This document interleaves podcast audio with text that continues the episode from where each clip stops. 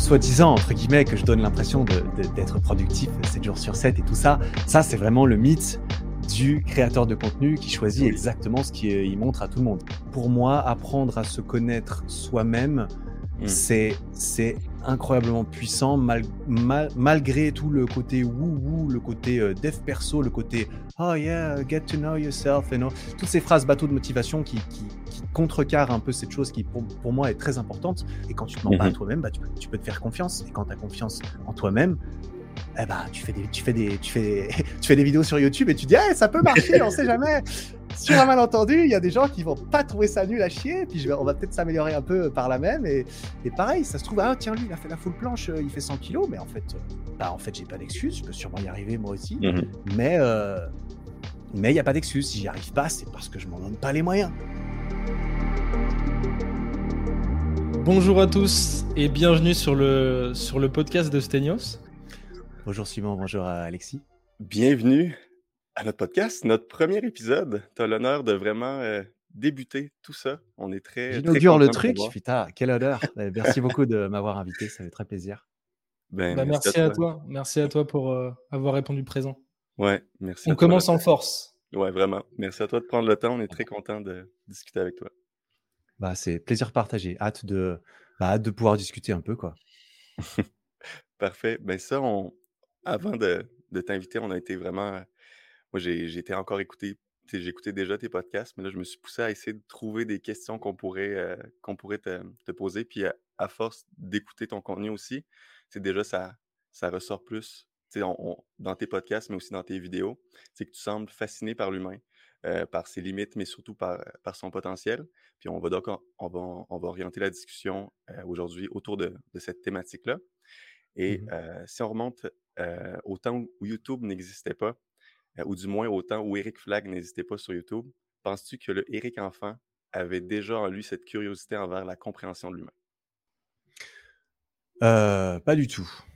Absolument. Enfin, en fait, euh, non, alors vraiment, moi, pour euh, résumer ma façon de voir euh, ma propre évolution, existence jusqu'à présent, moi, j'ai l'impression d'avoir été dans le, dans le flou et de ne pas avoir pris conscience de moi-même avant très tard, avant, enfin très tard, par rapport à mon âge, j'ai 31 ans aujourd'hui. j'ai vraiment passé, j'ai l'impression facilement, en tout cas les 20 premières années de ma vie sans me poser aucune question. Et puis progressivement ensuite, il y a eu des petits déclics qui m'ont bah, qui m'ont amené un peu à ma façon de penser aujourd'hui et qui m'ont fait euh, évoluer comme ça. Mais très longtemps, moi, je me suis juste laissé couler. C'était OK. Euh, on me prend, euh, OK, il y a l'école, bah hop, je me mets dans le flot de l'école pendant cinq ans et je débranche le cerveau. Ensuite, il y a l'université, hop, on refait la même chose, c'est parfait. même pas besoin de réfléchir, j'ai qu'à suivre le chemin qui est tout tracé manifestement par bah, par mes parents, par mon grand frère aussi, etc. J'avais qu'à faire la même chose, pas besoin de me poser de questions. Et, en fait, là où j'ai eu un petit déclic vis-à-vis de ça, un premier petit déclic, c'était c'était vers 23 ans, quand, quand j'ai dû faire une affectation du, service militaire, parce qu'en Suisse, c'est obligatoire. Mmh. Euh, et, je me suis retrouvé à, faire un travail de bureau pendant six mois de suite, travail que j'aimais pas, mais que j'étais obligé de faire. Et je m'ennuyais énormément dans ce travail. Et en fait, j'ai juste réalisé à un moment donné, en plein milieu, que euh, je pouvais passer de euh, subir tout ça à me faire chier toute la journée à rien faire, et, au contraire essayer de profiter au maximum de cette période gratuite offerte par le gouvernement pour essayer de travailler, d'apprendre un maximum de trucs parce qu'en fait, je pouvais et j'ai commencé par la muscu. C'est vraiment, c'est vraiment la musculation et la prise du contrôle de, de mon corps et plutôt de à quoi il ressemble qui m'a créé un peu un déclic de ah mais en fait j'ai un pouvoir sur ce qui se passe, j'ai un pouvoir sur le courant, il avance, mais si je veux, je peux essayer de nager en diagonale et, et de nager de mieux en mieux et de faire et de faire différentes choses. Et c'est un petit peu ça qui a créé un peu ce, ce début de déclic avant finalement que j'arrive que j'arrive à la fin de, de l'université où là, bah, il a vraiment fallu faire un choix. Là, il y avait plus de chemin facile en mode, OK, bah, tu continues dans ce travail ou ce truc. Ah, il y en avait un, il y en avait un quand même. Hein, il, y, en a toujours. J'aurais pu aller partir faire un travail comme la plupart de mes, de mes amis à l'uni. Mais c'est là que j'avais gagné suffisamment confiance en moi à 27 ans de par la muscu, de par la, preuve que je m'étais donné que j'étais capable de réussir des choses par moi-même qui me semblaient impossibles parce que pendant trois ans, euh, je, parce que pendant trois ans, j'avais rien réussi à avoir en muscu. Là, je me suis dit, mais en fait, si j'ai réussi ça, qui me semblait impossible, bah en fait, ça se trouve, il y a plein d'autres choses qui me semblent impossibles. Sur un malentendu, ça peut marcher aussi, quoi. Donc, euh, c'est un petit peu là que j'ai pris conscience de de moi-même, gentiment et de ce que je pouvais ou pas faire et du contrôle que j'avais sur les choses. Et c'est là que euh, c'est là que je me suis dit ok par quoi est-ce que je commence? Et en fait euh, l'être humain ça me semblait juste euh, le dénominateur commun d'absolument tout ce qui se passe dans ma vie. En fait si j'arrive à comprendre, enfin dans tout ce qui se passe dans ma vie, il y a soit moi, soit les autres, soit tout le monde. Donc si j'arrive à comprendre un peu comment tout ça ça fonctionne, ben je peux éventuellement construire des fondations sur lesquelles je pourrais construire d'autres choses par, par la suite, en essayant de comprendre les bases de tout ça, c'est-à-dire les relations entre, entre moi et moi, entre moi et les autres, entre les mmh autres et moi et entre nous tous ensemble. Quoi. C'est aussi dans ces moments-là qu'on se rend compte qu'on on prend soin de soi aussi, on peut prendre soin des autres encore plus que. Mmh ouais. Puis dans cette période-là, est-ce que c'est là que tu as commencé ta chaîne YouTube quand tu as commencé l'entraînement ou ça a été beaucoup plus tard? j'ai commencé la musculation en salle à 17 ans j'ai eu relativement très très peu de, résultats jusqu'à 20, 21 ans parce que je faisais n'importe quoi et je savais pas. En fait, personne m'a rien expliqué. Moi, j'ai pas cherché à comprendre. donc, j'ai dû apprendre sur le tas. Et puis ensuite, j'ai commencé. Ensuite, j'ai finalement compris, justement, pendant que j'ai eu ce. dans la même période de ce déclic, un petit peu dont j'ai parlé, j'ai finalement compris, en fait, ce qu'il fallait faire. C'était c'était juste devenir le plus fort possible. Typiquement en musculation, c'était en fait, il faut augmenter les poids. Si tu n'augmentes pas les poids, tu changes jamais. Mais ça, pendant trois ans, moi, je n'avais pas compris, on me l'a pas dit. Internet était un peu moins développé aussi, c'était il y a 15 ans, donc forcément, il y avait un petit peu moins de ressources qui n'étaient pas du, du, de la broscience. Et, et, et, ça, ça m'a, ça m'a un petit peu donné ce déclic de, de, de comprendre un peu, de faire les choses qui fonctionnent et je crois que j'ai oublié ta question. Euh, est-ce que c'est dans cette période-là aussi que tu avais parti un peu ta, ben, avais parti ta chaîne YouTube en même temps que tu avais commencé à t'entraîner, à vouloir comme t'intéresser au, un peu plus au dépassement de soi? Non, alors ça, c'est vraiment arrivé du coup vers, bah, c'est quand j'ai terminé mes études, quand j'ai fini mes études en finance à l'Uni à 27 ans, que j'ai commencé ma chaîne YouTube. Mais j'avais déjà fait des vidéos avec mon meilleur ami 9 ans en arrière. En fait, 9 ans en arrière, au tout début de YouTube, il y avait, je ne sais pas si, vous connaissez, mais j'imagine que oui, Cyprien, Norman, tous ces gars-là, qui faisaient des vidéos sur Dailymotion. Et nous, on regardait ça avec mon meilleur ami. Donc Dailymotion, c'était vraiment avant que YouTube soit là. et on a, fait, on a fait deux sketchs avec mon meilleur ami. On a créé une chaîne. On a essayé d'être drôle, de faire des sketchs et tout.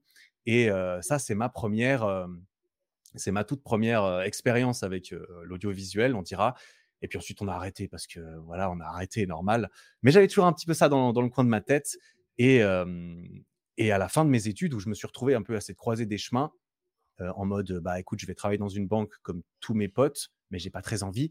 Ou c'est le moment de tenter un truc parce que mes parents sont contents que j'ai mon diplôme et donc je peux me, payer une année pour, pour tester quelque chose, bah, c'est là que je me suis dit, bah, en fait, YouTube, ça a l'air cool, quoi. ça a l'air cool. Et moi, j'ai une première question.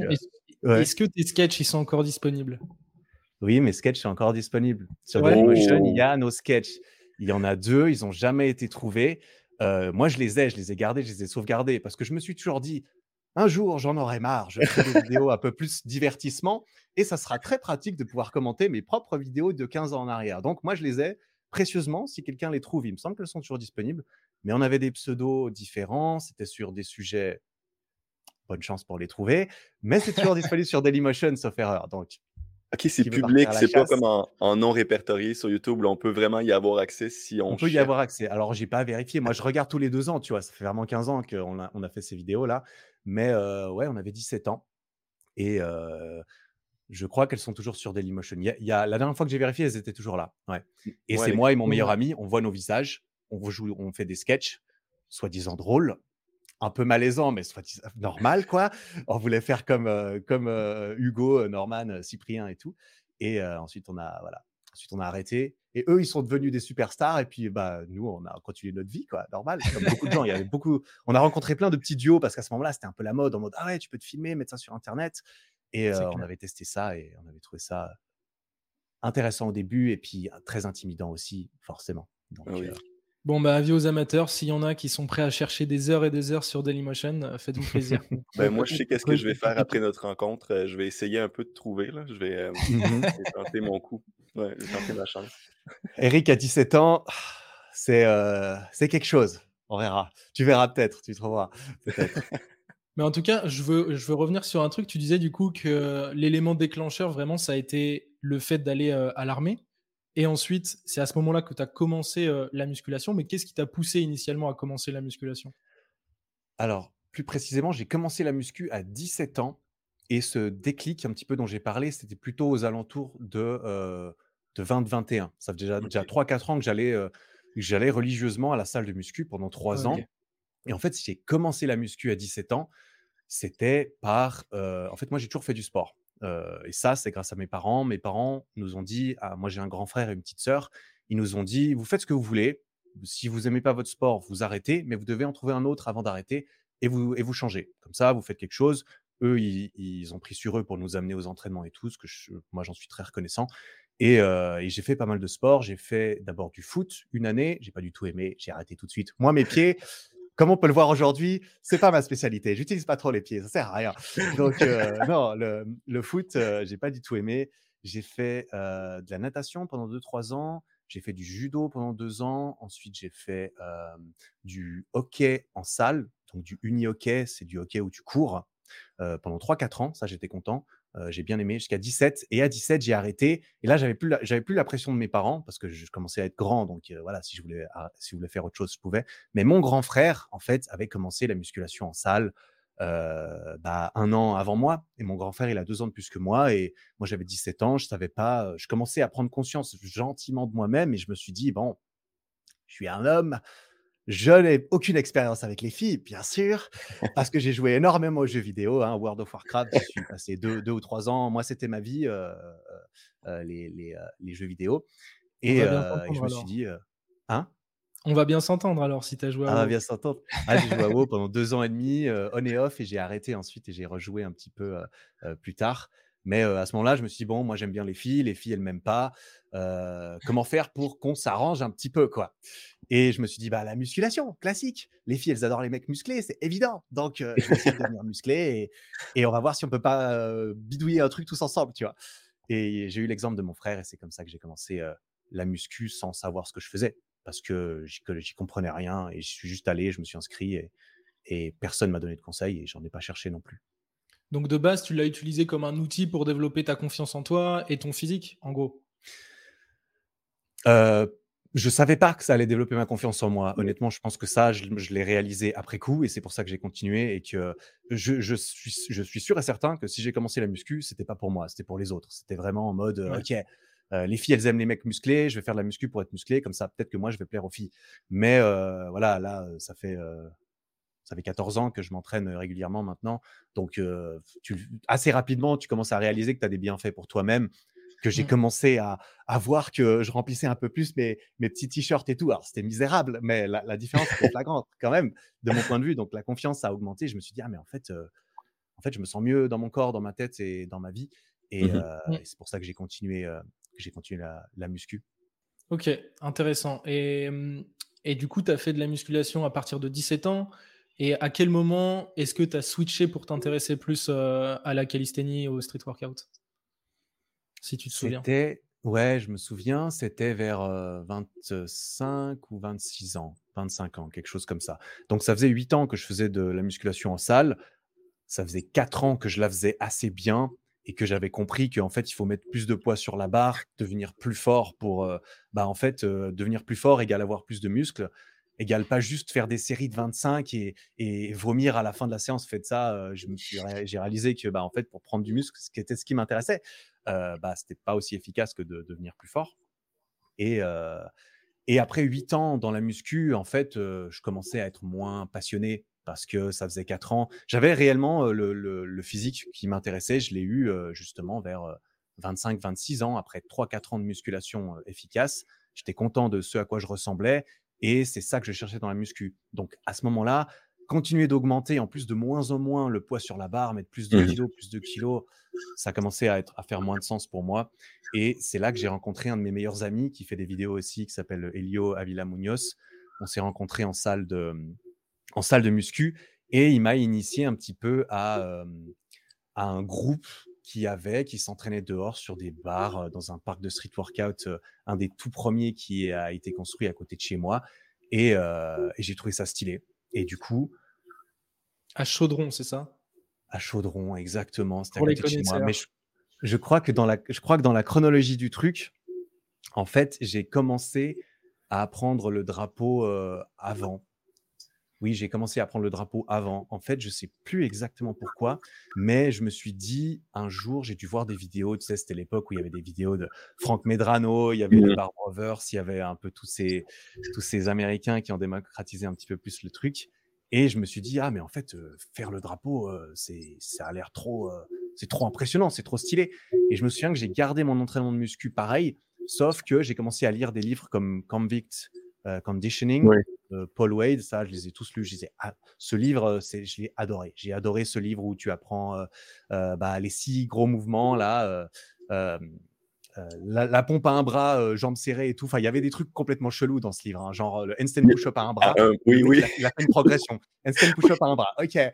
Et à côté de ça, tu as les leg raise, c'est la même chose. C'était un autre temps, mais j'ai adoré ce livre. Je me suis dit, mais c'est incroyable. Tu as du niveau 1 au niveau 10, c'était ludique, c'était incroyable. Et, c'est un petit peu à cette période-là que je me suis dit, waouh, mais en fait, on peut apprendre à faire la pompe à un bras et tout. Et que j'ai intégré le drapeau deux ou trois fois par semaine dans mes entraînements de muscu. Et qu'après six ou sept mois, eh bien, j'avais un drapeau fébrile, mais je pouvais facilement faire semblant. Et c'était bien mieux que la plupart des gens qui faisaient de la muscu. Et je me souviens que quand Elio il est venu dans la salle, il a commencé à faire des muscle-up devant tout le monde pour montrer à quel point il était fort. Moi, je suis allé au bar, euh, je suis allé au bar pareil. Je dis, «Eh, regarde, moi, j'arrive à faire le drapeau. Mais tu sais, c'est le genre de truc où tu dis rien. C'est en mode, euh, qui est le plus viril de la salle, tu vois? Moi, je vais venir, je prends les miennes et je vais les poser aussi un petit peu. C'est notre état primitif qui ressort, tu sais, l'état homme euh, préhistorique. Là, Exactement. C'est en mode, qui est le plus alpha dans cette salle? Ah, tu veux entrer, tu veux jouer à ce petit jeu? Écoute, j'ai un peu confiance en moi maintenant, donc on va, on va se taper dessus, tu vois, entre guillemets. et, c'est après ce moment-là où chacun, évidemment, chacun se regardait parce que on était juste dicté par nos pulsions, donc forcément, on, regardait ce que l'autre faisait. Bah, c'est là que lui, qui est quelqu'un de beaucoup plus sociable que moi et, beaucoup moins timide, est venu me parler et qu'on est devenu, bah, aujourd'hui, c'est un de mes meilleurs amis. Et, et c'est à partir de là que je suis allé m'entraîner avec ce petit groupe qui s'entraînait à Chaudron dans ce parc de street en mode ah ok en fait il y a plein de figures trop stylées. J'arrive pas du tout à les faire alors que ça fait huit ans que je fais de la muscu. Donc au niveau au niveau je me la pète bah en fait ça marche plus du tout là parce que les gros muscles limite c'est un peu handicapant suivant quoi. Et, et c'est là que j'ai recommencé un petit peu à 25 26 ans le street workout ouais. Petite interruption de notre conversation avec Eric euh, pour la pause Stenios pour vous dire que si vous aussi vous voulez apprendre des mouvements plus avancés, en particulier le muscle up à la barre, on vous invite à récupérer notre ebook gratuit qui s'intitule 5 clés pour réussir le muscle up à la barre sans y passer des mois au stenios.com oblique muscle up. Euh, sinon, le lien est dans la description de l'épisode. Et euh, avec ton amour des jeux vidéo, moi, quand j'avais commencé la calisthénie, je voyais ça un peu, tu sais, comme les jeux, un peu que tu évolues toujours, tu débloques une compétence, tu fais ah, plus d'agilité, plus de force. On dirait que quand j'ai commencé la calisthénie, tu sais, je jouais beaucoup à, Diablo. Je voyais un peu comme les compétences que tu avais qui débloquent des mouvements, puis ça n'arrête jamais aussi. C'est ça, la, beauté un peu. Et ça peut être un couteau à double tranchant. Il y a beaucoup de personnes qui sont découragées parce qu'il y, a trop de choses vers quoi aller. Mais aussi, c'est que c'est tellement motivant de savoir que ça n'arrête jamais aussi. Tu peux toujours mmh débloquer quelque chose. C'est mmh. incroyable. Diablo, j'ai joué, pour la petite anecdote, j'ai joué 2-3 ans à Diablo, j'ai énormément apprécié. J'ai joué à Diablo 2 très longtemps et ensuite je suis passé à, WoW. Parce que Blizzard, il faisait des bons jeux, je trouvais. Ouais, vraiment. Starcraft, aussi, si on embarque là. Finalement, on va parler pendant 30 minutes. Ah, j'ai monté un démoniste de niveau 90 pour farmer des équipements héritage, pour aller tuer tout le monde au goulet au niveau 19 Twink. Voilà. Ah bah là, ça y est, on a perdu tout le monde. Hein, à part, on a perdu tout le monde. J'ai sorti le, le, j'ai flex le lexique que je connais encore, mais c'est tout. Euh, parfait. Ben, maintenant, vu qu'on est dans, dans l'entraînement, dans la thématique plus entraînement, là, on va, on va aller plusieurs années, là, on va avancer de plusieurs années et parler de ton, ton style, ben, tes entraînements présentement. Tu là, tu fais, Mmh. euh, avoir tes vidéos aussi, on dirait que tu t'entraînes beaucoup par, euh, par période. Tu as une période, on dirait que vu que c'est l'hiver, tu es plus en salle, tu fais plus de muscu, mais que l'été, dans ta dernière vidéo, ben, une de tes dernières vidéos, ce que tu reparles de tes objectifs, tu dis juste l'été, ça me donne le goût de faire du, street workout. Mais avant qu'on aille un peu plus là-dedans, euh, là, présentement, c'est quoi un peu ton approche de l'entraînement? C'est comment tu planifies les choses? Est-ce que tu es plus au feeling ou tu es plus structuré dans tes, entraînements? Mmh. Heu, depuis un moment maintenant, depuis 3 ans, en fait, j'ai un peu cette dualité, heu et ce conflit, heu, intérieur dans ma dans ma tête, tous les ans et et constamment de, hem, quelles sont mes priorités? Est-ce que, j'ai vraiment envie de devenir, plus fort, dans ma discipline? Est-ce que j'ai d'autres, envies? Et ça va et vient un petit peu avec les saisons. Moi, pour être honnête, de mon propre point de vue, j'ai pas vraiment progressé, enfin, j'ai progressé un tout petit peu en street, depuis 3 ou depuis 3 ans, 3 ans et demi, j'ai pas vraiment progressé. Je me suis maintenu, j'ai appris un ou 2 petits trucs, mais heu et et ça, c'est entièrement lié à cette dualité et à cette non, heu, persistance et cette, Mhm. heu et et et cette altern alternance entre, entre tout ça. Moi, mes entraînements aujourd'hui, sont à la fois ils sont un peu chaotiques. J'ai essayé de remettre un peu de structure, au début de cette année 2022, heu, avec une phase, de musculation où là, j'ai laissé de côté le street. J'ai fait une prise de masse en mode, musculation, en salle uniquement pendant 3 mois avec un vrai programme et tout. Mais ça faisait longtemps que je ne m'étais pas «infligé» entre guillemets un programme très sérieux, très cadré, très strict et et les raisons pour cela sont sont principalement doubles, j'ai l'impression. La première, enfin, je ne sais pas dans quel ordre elles sont, parce que je peux essayer de me trouver des excuses facilement, c'est pas difficile. Mais, il y en a les les 2 raisons étant que, mon travail entre en conflit souvent avec, mon entraînement parce que je filme des trucs, je fais du sport, ça Mmh. me fatigue et quand je suis fatigué, bah, je je fais rien quoi. Enfin, je me convainc que que je peux plus faire grand chose et d'un autre côté, bah, j'ai pas de j'ai pas une aspiration à à augmenter mon niveau indéfiniment non plus heu, que ce soit en street ou en muscu et donc je me laisse un petit peu porter au gré des saisons. Moi, ça fait, bah, comme j'ai dit, ça fait 14 ans que je m'entraîne. J'ai fait 8 ans de muscu. Ensuite, je suis passé au street pur parce que j'étais à fond dessus pendant un ou 2 ans, jusqu'à un petit peu le lancement de ma chaîne YouTube et et 1 an dans le lancement de ma chaîne YouTube et à partir de là, les trois quatre dernières années, c'est un peu mix. Je fais un peu de street lifting parce que je trouve que ça mélange les 2. je trouve ça très stylé. Mhm. Hem je vais en salle, heu, l'hiver parce que parce que j'ai pas envie de me geler les fesses dehors l'hiver, voilà, j'assume, je trouve ça moins efficace, moins moins agréable. J'y vais pas pour, heu, renforcer mon j'allais dire pour renforcer ma résistance au froid. Non, ça, j'ai des entraînements Ouais. pour ça. Heu, mais heu, non, je sépare les choses pour que ça soit un peu efficace et puis l'été, j'ai envie d'aller dehors. Du coup, j'ai ce regain de motivation où je me redis: «Ouais, je vais apprendre les trucs que j'arrive pas à faire». La fameuse full planche que je n'arrive toujours pas à faire, les tractions à un bras, certains trucs qui sont durs, je me chauffe un peu et ensuite ça ouf, ça retombe un petit peu et je enfin, force est de constater que c'est pas du tout enfin moi j'ai les seules excuses que j'ai, c'est que j'en ai pas assez envie quoi, honnêtement, Mhm. suis je m'en suis rendu compte ces derniers temps, heu heu, ces dernières années. C'est que, heu, moi ma priorité numéro une depuis 3 ans, c'est la création de contenu, Mhm. c'est mon travail. C'est vraiment ça qui est prioritaire. C'est-à-dire que si je dois aller, sauter en l'air et faire, n'importe quoi pour me fatiguer 3 semaines de suite et pas pouvoir m'entraîner et ben ça, ça va passer en premier. l'entraînement, balèque parce que, j'ai choisi un petit peu ça comme priorité. Est-ce que ça veut dire je suis sûr que je pourrais quand même réussir à faire les 2, mais je m'en donne pas les moyens. Donc, heu, donc je je maintiens un peu mon niveau pour qu'il puisse soutenir mon travail, Mhm. plus que l'inverse, quoi, honnêtement. Ouais, et puis tu as déjà réussi beaucoup de choses dans la calisthénie en termes de, de figure avancée. Et c'est vrai que euh, si tu souhaites continuer à progresser, c'est important de, de s'en donner le- les moyens. Et comme tu dis, si tu es seulement à moitié investi dans ce que tu fais, bah, c'est très compliqué de progresser Oui. en un certain stade. Savoir jongler avec tout là, c'est difficile aussi. là. C'est dur, heu, c'est c'est c'est dur. Moi-même, je ne sais pas exactement ce que je veux. En fait, tu vois, la, par exemple, la full planche ou la traction à un bras super clean, ce genre de mouvement que je n'ai jamais réussi de façon bien, ou, que moi-même, je me suis dit, OK, j'y arrive. Ça, je me le suis mmh jamais dit peux faire un peu semblant avec des vidéos et tout, des fois, tu vois, mais personnellement, je me suis jamais dit que j'y arrivais. Photoshop. Euh, ouais, Photoshop, arrêt, sur image, One Arm Instant, tout ça, je connais.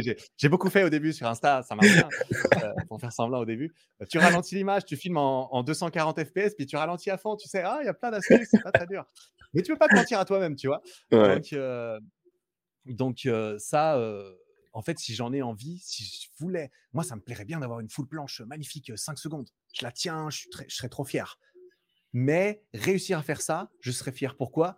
Parce que je me dis, ah ouais, si j'arrive à avoir la full planche, je peux faire des vidéos dessus. Je deviens mmh. un peu plus crédible. Je deviens, en fait, ça va soutenir mon travail. C'est mmh exactement la vision que j'ai. C'est pas, je le fais pas vraiment pour moi en mode, tu me, tu me coupes de, du monde, tu me mets dans une cave tout seul alors, si j'ai vraiment rien d'autre à foutre, peut-être que j'apprends la full planche, tu vois, parce que c'est quand même, c'est quand même putain de stylé une full planche, va pas se mentir. C'est quand même un des premiers livres que tu as lu aussi, là, de s'entraîner convict conditioning, de s'entraîner dans une pièce restreinte.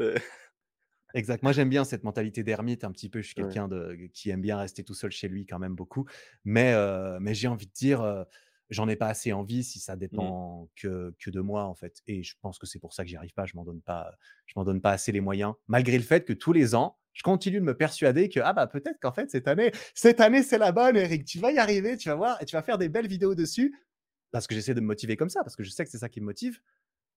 Force est de constater, cette année à nouveau j'étais chaud, mais euh, mais euh, là il y a, y a d'autres trucs qui me sont tombés dessus euh, cet été, dont j'ai parlé un petit peu dans mon dernier podcast mmh d'ailleurs. Mais ouais, globalement, j'aimerais bien y arriver, mais je m'en donne pas les moyens. C'est mis de côté pour l'instant, quoi. Exactement, exactement pour l'instant. Mais je le ferai un jour, t'inquiète pas. Full planche à 42 ans, j'en suis sûr, aucun souci. non, mais en gros, tes objectifs, ils découlent, euh, ils découlent principalement de ton activité euh, euh, de créateur de contenu. De ton travail, oui. Ça a été le cas ces trois, quatre dernières années, exactement. Moi, ça a été le travail, c'est ma priorité, c'est ma vie, ou plutôt c'est ma priorité numéro une, en maintenant le reste consciemment à un niveau satisfaisant, plus ou moins. J'ai eu plus ou moins de facilité avec ça, hein, parce que tu m'entends parler, le travail, le travail, c'est bien. Et la vie sociale et tout ça là-dedans, eh ben, la vie sociale, elle avait un rôle plus ou moins important, plus ou moins négligé mmh. par, par moment. Et, et, j'ai jonglé un petit peu avec tout ça, malgré moi. Mais oui, moi, c'était mon travail. moi, je pensais qu'à ça quand j'ai commencé les vidéos et que je me suis lancé là-dedans. C'est OK, Eric, tu as une chance c'est maintenant. Tu n'as pas envie dans 5 ans de te dire Ah, sa mère. Et si j'avais regardé un peu moins Netflix pendant que j'ai lancé ma chaîne YouTube, eh ben non. Mais du coup, je me suis conditionné à travail, travail. Et, euh, et le sport est tombé secondaire. Le sport est, passé d'une passion première à, au support de ma passion première qui est mmh devenue mon travail, la création, l'entrepreneuriat autour et, euh, et tout ça. Ok, super maintenir, maintenir, ma crédibilité, quoi. il fallait que je maintienne, il faut que je maintienne ma crédibilité. Il faut pas que je ressemble à rien, il faut pas que j'ai zéro niveau, mais au-delà de ça, j'ai moins de motivation.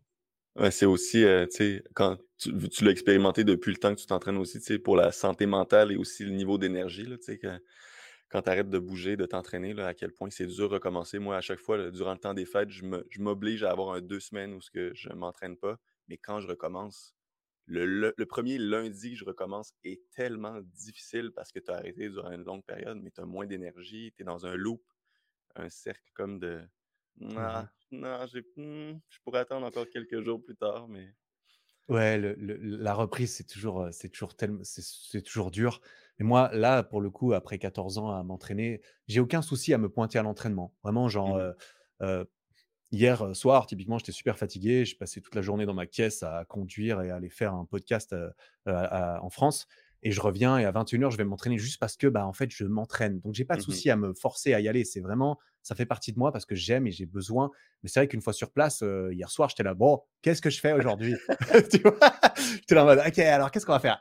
«Euh, ah, on va faire des tractions lestées. Ah, ça me chauffe. Des squats et des tractions lestées. Allez, on part là-dessus. Donc, je suis un peu plus en mode freestyle. J'y vais parce que ça fait partie de moi, parce que j'ai besoin, parce que je me sens mal si je ne vais pas m'entraîner. Habitude. Mais c'est plus le fait, voilà, c'est la force de l'habitude et la force de ça me fait du bien.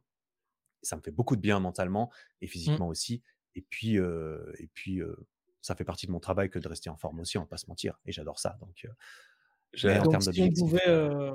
on pouvait, résumer un petit peu la question, en gros, tu t'entraînes parfois au feeling et parfois de manière structurée, en fonction de différentes choses, ton travail, ta motivation, tes envies?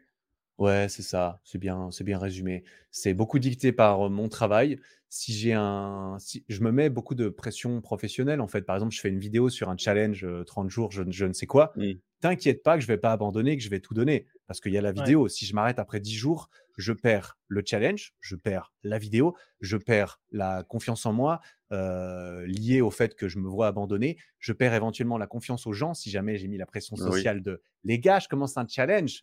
Bah, moi, quand je dis ça, jamais je me laisse arrêter, tu vois, parce que mmh. je sais que c'est le trick ultime pour me forcer à faire les choses. C'est la pression professionnelle beaucoup, sociale et professionnelle. Mmh. Mmh. Ouais.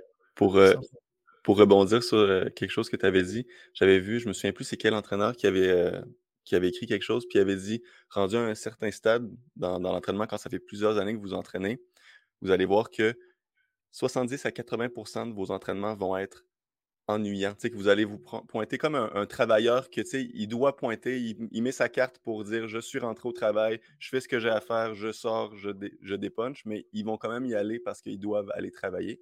Mais que le reste des pourcentages va être des entraînements où ce que tu réussis à, battre un record ou que ça va être exceptionnel et que ça va te donner la motivation pour recontinuer à faire ton 70 à 80% d'entraînement qui sont plus ennuyants. J'étais comme, c'est tellement mmh. vrai, tu sais, le, le, sentiment que tu as quand tu réussis un mouvement que ça fait des années que tu travailles va te donner le carburant pour continuer à faire tes autres séances que tu fais. OK, je dois le faire, je vais continuer.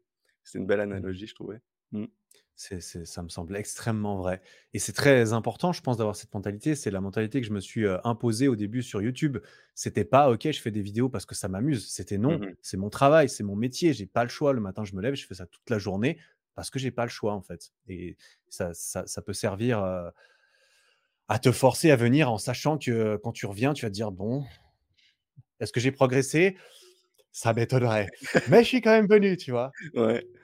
Ouais il, faut, ouais, il faut ces séances. Mais là, il faut savoir pourquoi aussi tu, tu vas. Tu vois. Si tu perds le sens là-dedans, c'est difficile de te forcer à venir à 80% de ces séances. Qui, oui, avant tout.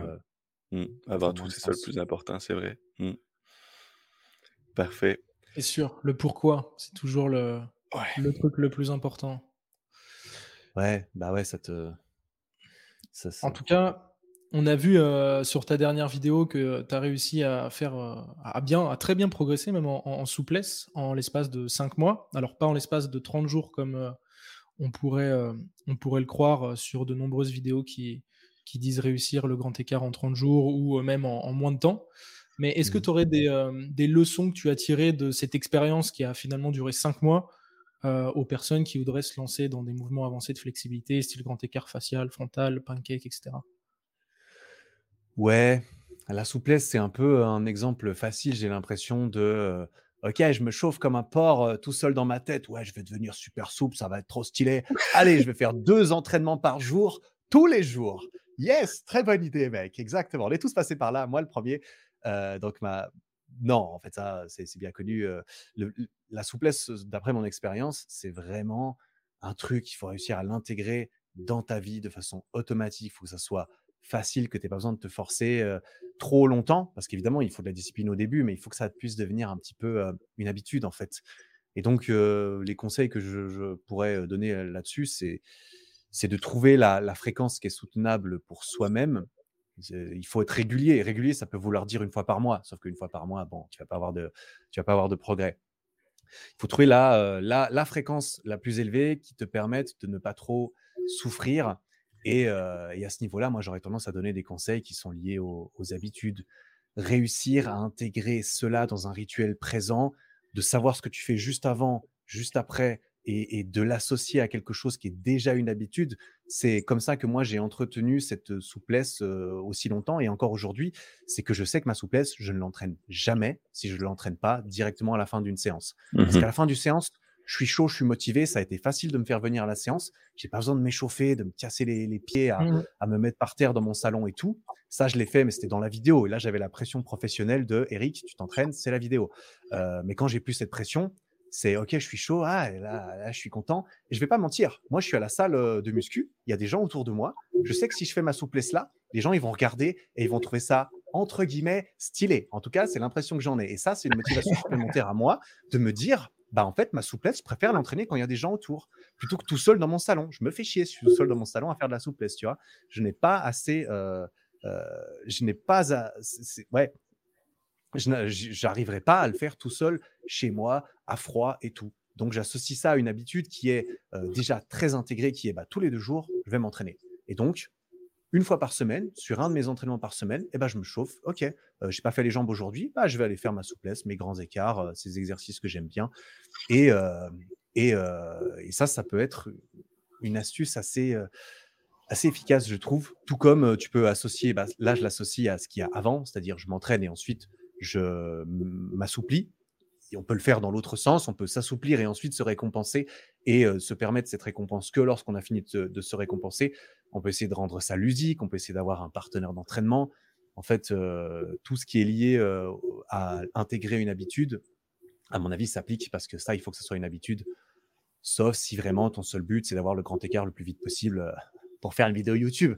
Mais on est assez peu dans cette figure, je pense. Donc, donc ouais, ce serait plutôt ça que j'aurais ça, me fait, euh, ça, ça, me fait penser à un truc. Euh, parce que moi, c'est exactement ce que j'avais fait en fait. Je l'ai intégré en tant qu'habitude quand j'ai commencé euh, la souplesse, il y a de ça peut-être 5 ans. J'étais vraiment quelqu'un de, très raide, pas du tout souple, que ce soit au niveau des ischios, des épaules, etc. Et en fait, je me suis juste dit, OK, je l'intègre dans ma routine matinale et je fais tous les jours 5 à 10 minutes d'étirement. Je suivais une petite vidéo, même pas un truc où j'avais besoin de réfléchir je suivais quelqu'un qui faisait un, flow, une, séquence de mouvements, et, euh, et, je me suis dit, OK, je le fais tous les jours pendant 30 jours. Et après, je vois, euh, je vois comment, comment j'adapte. Est-ce que je fais, euh, je continue sur le même format? Est-ce que j'augmente un petit peu? Est-ce que je passe à 15 minutes? Est-ce que j'en fais plus que la semaine et pas le week-end, etc. Mais je me suis forcé à en faire tous les jours pendant 30 jours, un tout petit peu, vraiment pas longtemps, juste pour intégrer le fait de le, faire régulièrement et, comme tu as dit, l'avoir le, le, en guise d'habitude. Et après, euh, après, j'ai commencé à faire des séances plus longues, à répartir différemment mes séances de flexibilité au sein de ma semaine, pas en faire tous les jours parce que je commençais à intégrer plus de flexibilité euh, active qui crée, de la, crée des dommages musculaires, donc j'avais besoin de récupération, etc. Et puis après, je me suis progressivement dirigé vers des séances entières de souplesse où là, j'avais 30, 40, 45 minutes, une heure dédiées à la souplesse. Et à ce moment-là, je le traitais comme des séances euh, de force finalement comme je peux le faire quand j'entraîne euh, le haut de mon corps. Mais initialement, ce que tu as dit, c'est vrai que c'est très, très important. Oui. Le fait de le prendre comme une habitude et de développer cette habitude de s'étirer régulièrement. Mmh. Ouais, et, ton exemple est flagrant à ce niveau-là, c'est que, que tu t'es pas dit du jour au lendemain, tiens, je vais me faire des séances de 45 minutes euh, trois fois par eh semaine. Non, tu as commencé par 10 minutes le matin, intégrer quelque chose, et une fois que tu es au clair avec ça, que c'est facile, bah là, tu augmentes un petit peu, 10-15 minutes, et mmh. ensuite, tu es arrivé à là où tu en es aujourd'hui. Et, je pense que c'est comme ça que tu construis des fondations solides qui vont durer longtemps derrière, en commençant petit et Surtout que la flexibilité, c'est quelque chose qui peut être impressionnant et où il peut y avoir beaucoup de friction à s'y mettre au début. On ne sait pas forcément par où commencer, on ne sait pas quel style de flexibilité faire, on ne sait pas combien de temps le faire, on ne sait pas quand le faire dans sa séance. Il y a beaucoup, de, il y a beaucoup de freins à ça. Et du coup, c'est vrai que la, façon la plus simple et efficace de s'y mettre, je pense, c'est d'y aller progressivement. Et puis évidemment de se faire épauler par quelqu'un qui connaît euh, idéalement, mais bon, ça c'est euh, encore autre chose. Euh, ouais, c'est encore mieux. Mm. Mm. Et comme Eric l'a dit, la première erreur, c'est de voir ça un peu comme c'est d'en faire trop. si tu vas intense à chaque séance, à chaque fois tu vas dans un, au niveau de l'intensité, tu vas dans la douleur à chaque séance, puis tu étires à chaque jour les mêmes groupes musculaires, c'est sûr que c'est comme si tu faisais à chaque jour du squat lourd, par exemple, au niveau de l'intensité, c'est la même chose. Donc, c'est le même principe. C'est comme les personnes qui s'entraînent les abdos à chaque jour. Pourquoi les abdos, les abdos n'échappent pas au même principe que les autres groupes musculaires? Il faut leur laisser le temps aussi de, que tu récupères. Mais ouais, ça aussi, là, mmh c'était une erreur, je me rappelle. M'étirer à chaque jour dans la douleur, d'être courbaturé, de s'étirer encore. Un peu la mentalité chinoise, là, que tu vois, ils sont, ils, poussent sur les. tu tu t'allonges sur des pics, carrément, je suis pour être sûr que ça soit bien douloureux, tu sais. sur un tapis de pics. Euh, c'est ça en plus, la, flexibilité, il y a une fausse croyance comme quoi c'est vu euh, un peu de cette manière-là. Alors que finalement, comme tu l'as dit, Simon, ça doit suivre les mêmes principes d'entraînement que l'entraînement de force, puisque la flexibilité, c'est de la force. Et ça, il y a beaucoup de gens qui n'en ont pas conscience. mais, mais, les mêmes principes s'appliquent et la récupération est également très importante. Le volume, savoir gérer son volume, son intensité, sa fréquence d'entraînement, c'est aussi applicable à la flexibilité. Et, ça, je pense les gens l'oublient. Mmh. Ouais, on n'a pas été conditionné à voir ça de la même façon. Je ne sais pas exactement pourquoi. peut-être mmh. influencé par les films ou influencé par je ne sais quoi, qui a séparé en fait ces deux mondes, comme quoi la force et la souplesse, c'est très différent. Et tu ne dois pas ressentir la même chose, et tu ne dois pas t'entraîner de la même façon, alors qu'il y a énormément de, de, similitudes. Exactement. Ouais, c'est intéressant. En tout cas, félicitations parce que cinq mois pour réussir le grand écart. Alors même si ça peut paraître long comme ça, cinq mois. En vérité, ah non, c'est vraiment ça ne l'est vraiment pas. Ça ne l'est vraiment pas. Et généralement, euh, généralement c'est plus autour de deux ans, trois ans qu'il faut pour réussir. Si on part d'un stade d'une personne qui a 25 euh, ans, qui s'est jamais tiré de sa vie, c'est plutôt, euh, c'est plutôt cette fourchette de temps qu'il faut se donner. Et toi, en cinq mois, tu as réussi à avoir des, des, progrès quand même assez impressionnants. Est-ce que tu avais déjà aussi mais, mais moi, j'étais très loin d'être quelqu'un qui s'est jamais tiré à 25 ans. Hein. Moi, euh, moi, je n'étais pas du tout euh, full débutant. On va pas se mentir. Enfin, j'entends. Euh, moi, je fais du sport régulièrement. Je fais du street, ça, je faisais du street depuis plusieurs années. Le street workout, c'est ce qui m'a donné envie de m'étirer. Quand je faisais de la mmh muscu, au tout début, balèque. Moi, je fais des gros bras, des gros pecs, les jambes, vite fait, parce que sinon, on, va, me, on va me dire que, que je fais pas les jambes. Mais je m'en fous. Moi, c'était pour le miroir. Et pour le miroir, on s'en fout d'être souple, tu vois. Mais quand j'ai mmh. commencé le street, c'est là que tu te rends compte. Et quand le street, ça devient quelque chose, c'est mmh devenu la calisthénie, c'est devenu quelque chose d'important où j'ai envie de m'améliorer, tu réalises à quel point c'est synergique que d'être souple pour n'importe quel exercice impressionnant si tu es mobile plus que souple, c'est-à-dire si tu arrives à exercer de la force dans beaucoup de positions, ça va tellement t'aider.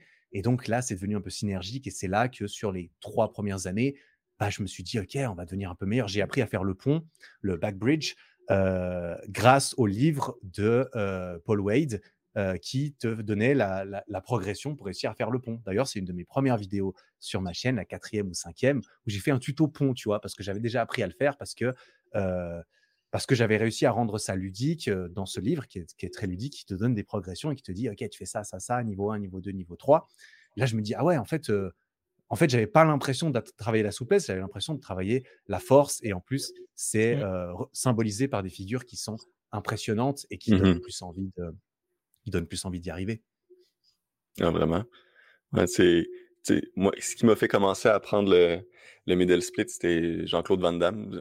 Mmh. sais, De faire la split deux chaises. C'est, cette image-là est symbolique. Puis j'ai grandi avec des films des années 4. Mon père est, mon père est belge aussi, puis il écoutait des films de Jean-Claude Van Damme, puis il disait Regarde la split. Je, voyais ça, je me dis Ok, c'est, impressionnant. Le plus badass, c'est quand même celui entre les deux camions, quoi. Ouais, Exactement. La photo entre les deux camions, elle est assez euh, mythique pour le coup. Ouais. Mais ouais, c'est, euh, ça, c'est dur à battre. Et du coup, euh, actuellement, après, ta vidéo, est-ce que la souplesse est quelque chose que tu continues à faire, que, que tu as intégré du coup dans ta routine d'entraînement? Ouais, ouais, clairement. Sauf que je vais pas mentir, comme pour tout, euh, comme pour tout ce qui a toujours été propre à mon propre entraînement, et je pense que c'est le cas de pas mal de gens, j'ai tendance à privilégier les exercices que j'aime et les exercices auxquels je suis fort. Donc, j'ai principalement gardé mes exercices préférés qui sont le pont, j'en fais beaucoup, le grand écart facial, je fais beaucoup, le grand écart latéral, j'ai eu beaucoup plus de mal à, le maintenir. Alors, j'ai pas perdu mon niveau, je le fais de temps en temps, mais je le fais pas à chaque séance de souplesse parce que à chaque séance de souplesse, j'ai plus tendance à, entretenir ce qui me plaît le plus, c'est-à-dire ce à quoi je suis meilleur. Voilà, classique. mais bah, pas plus tard. Mais même, bah, même au festival, là, j'ai fait une séance. Je me suis entraîné trois fois ah, au festival, ah non, mince, c'est ce qu'on a dit avant le, c'est ce qu'on a dit avant l'enregistrement. Mais là, quand j'étais en vacances dans un festival pendant une semaine, bah, je me suis entraîné trois fois et une fois, j'ai fait des grands écarts et tout. Parce que j'aime bien le faire de temps en temps quand je suis chaud à la fin de, à la fin de mes séances, peu importe, parce que c'est devenu habituel de faire ça à la fin d'une séance par semaine. Mmh je me, j'ai le luxe de ne pas être pressé, de devoir rentrer chez moi généralement ou quoi. Moi, quand je vais m'entraîner, bah, je prends le temps. Et donc, à la fin, je me dis, OK, on y va au flow, gentiment, je me mets comme je veux, je fais mes grands écarts, je fais des ponts, des fois je fais du facial, des grands écarts latéraux, je fais différentes, euh, différents exercices euh, de, mobilité et de souplesse, et juste pour rester dans le flow. Et la beauté du, du corps humain et de, l'amélioration, c'est qu'une fois que tu as obtenu quelque chose, mmh bah, ça demande beaucoup moins de travail que de le maintenir, et c'est ce qui te permet de, bah, de, de, de reap the benefits, de, de récupérer le retour sur tout l'investissement que tu as mis pour y arriver. Ouais. Une fois et que la facile, c'est gagné. Quoi. Et la maintenance, c'est beaucoup. De maintenir quelque chose, comme tu as dit, là, ça, ça, demande beaucoup moins d'efforts. Le nombre de séries que tu dois faire dans ta semaine pour maintenir versus ce que tu devais faire avant pour avoir, obtenir, ça n'a rien à voir. C'est fou. Mmh. C'est ça qui est magnifique chez l'être humain, je trouve, c'est que tu peux justement comme ça ne pas passer toute ta vie à continuer à t'entraîner trois fois par semaine sur le même mouvement juste pour le maintenir. Sinon, on serait juste des créatures extrêmement spécialisées et on saurait tous, enfin, certains sauraient juste faire un truc parce que tu es obligé de le faire 20 heures par jour pour le maintenir. Ça, c'est ça qui est génial, c'est qu'une fois que tu as maintenu un truc, eh ben, tu peux construire par-dessus et, et, et, ouais, et, trouver des synergies entre différentes habitudes et tout. Et, et ouais, et là, je suis très heureux et, content de, réaliser que j'ai réussi à intégrer ça comme une habitude, de faire de la souplesse au moins une fois par semaine, ce qui est suffisant pour être content et maintenir ce, qui me, ce qui me plaît le plus. Ouais. Mmh. Ouais, ok. Et là-dessus aussi, tu tu t'entraînes un peu au feeling. Tu fais en fonction de le jour même, si tu as envie, si tu n'as pas envie, si tu as récupéré, etc. Quoi. Ça peut être une fois par semaine, ça peut être deux fois. C'est généralement une fois par semaine. Moi, je suis très carré sur ma, sur ma fréquence d'entraînement. Je m'entraîne tous les deux jours, vraiment, un jour sur deux, je m'entraîne parce que je prends le temps d'aller au parc ou à la salle, de m'échauffer, de faire tout ça. Du coup, une fois que je suis sur place, moi, j'y vais, j'y vais jusqu'au bout. Mmh Et le lendemain, j'ai réalisé, hein, parce que quand j'ai commencé la muscu, je m'entraînais cinq ou six fois par semaine, comme beaucoup de gens, et comme beaucoup de jeunes ados de 18 ans et tout. Clairement, je m'entraînais beaucoup. Après, je m'entraînais très mal, mais ça n'empêche, j'avais une fréquence élevée et un volume assez élevé et là, je suis plus en mode, j'y vais une fois tous les deux jours, mais je m'entraîne avec un volume, un volume assez élevé en conséquence, assez lourd, parce que moi, je préfère quand c'est lourd que, quand c'est dans l'endurance. Et, et bah, au niveau de, la souplesse, c'est ça. Je continue à, à, le faire de temps en temps pour, le, pour la maintenir, mais j'y vais un peu au feeling. quoi. J'aime bien simplement me laisser guider un peu comme ça. Je ah, qu'est-ce que je me sens de faire là? Allez, on part dessus, on s'en fout. C'est parti, on va essayer de se faire du bien plus que d'essayer de. En fait, je vais pas, je vais pas mentir, je suis un petit peu plus dans cette mentalité aujourd'hui pour différentes raisons. voilà, je suis un peu plus dans cette mentalité aujourd'hui de OK, je me maintiens un petit peu, j'ai envie de durer. Plus maintenant, à 31 et 18 ans, en tout cas, je suis en mode, OK, maintenant, j'ai envie, j'ai plus envie de faire ça le plus longtemps possible mmh que, en fait, j'ai envie de m'exploser en réussissant à faire un soulevé de terre à 300 kilos. Parce qu'un soulevé de terre à 300 kilos ou, ou, je ne sais quel autre truc du genre, ça, ça t'explose le corps, mine de rien, un petit peu. Et aujourd'hui, je me dis, ah, c'est moins, il y a moins de, de, de, Le retour sur investissement me, me, tente moins. Et je suis un petit peu plus dans cette méthode de on y va avec le flow et puis on se fait du bien en premier, en premier lieu avant de, de chercher. Plus euh, plaisir, plaisir et longévité, là, plus euh, que. Un petit peu plus, quand même. Mmh. Je, j'ai quand même un ego qui reste là où j'ai envie de, devenir meilleur dans des trucs des fois. je ne suis, pas, suis pas encore à la retraite. Mais force est de constater que je suis en tout cas très content de pouvoir me dire que je vais peut-être pouvoir durer aussi là-dedans. Oui. Parce que ça m'embêterait de me faire mal ou quoi et de devoir arrêter à 37 ans. Ce serait... Au jour d'aujourd'hui, je trouverais ça terrible si je perdais ça dans ma vie aujourd'hui, le mmh sport régulier, j'aurais du mal à l'encaisser, je pense. Donc, il mmh faudrait développer une autre passion à côté pour, mmh combler le manque. Et je, je, ouais, je me, je me dis, alors c'est un sujet tout, tout autre, mais je, moi j'ai envie d'avoir une famille, j'ai envie de créer une famille, de fonder une famille et, et d'avoir une famille. Et ça, je pense que c'est le genre de gros objectifs dans la vie d'énormément d'êtres humains qui ensuite euh, peut devenir prioritaire à beaucoup d'autres choses. Et Mais oui. je me dis que peut-être un jour ça arrivera et que ça remettra en perspective les autres objectifs que j'ai. Mmh ben, génial. Là, on, va quitter le, domaine plus euh, sport pour aller dans la productivité.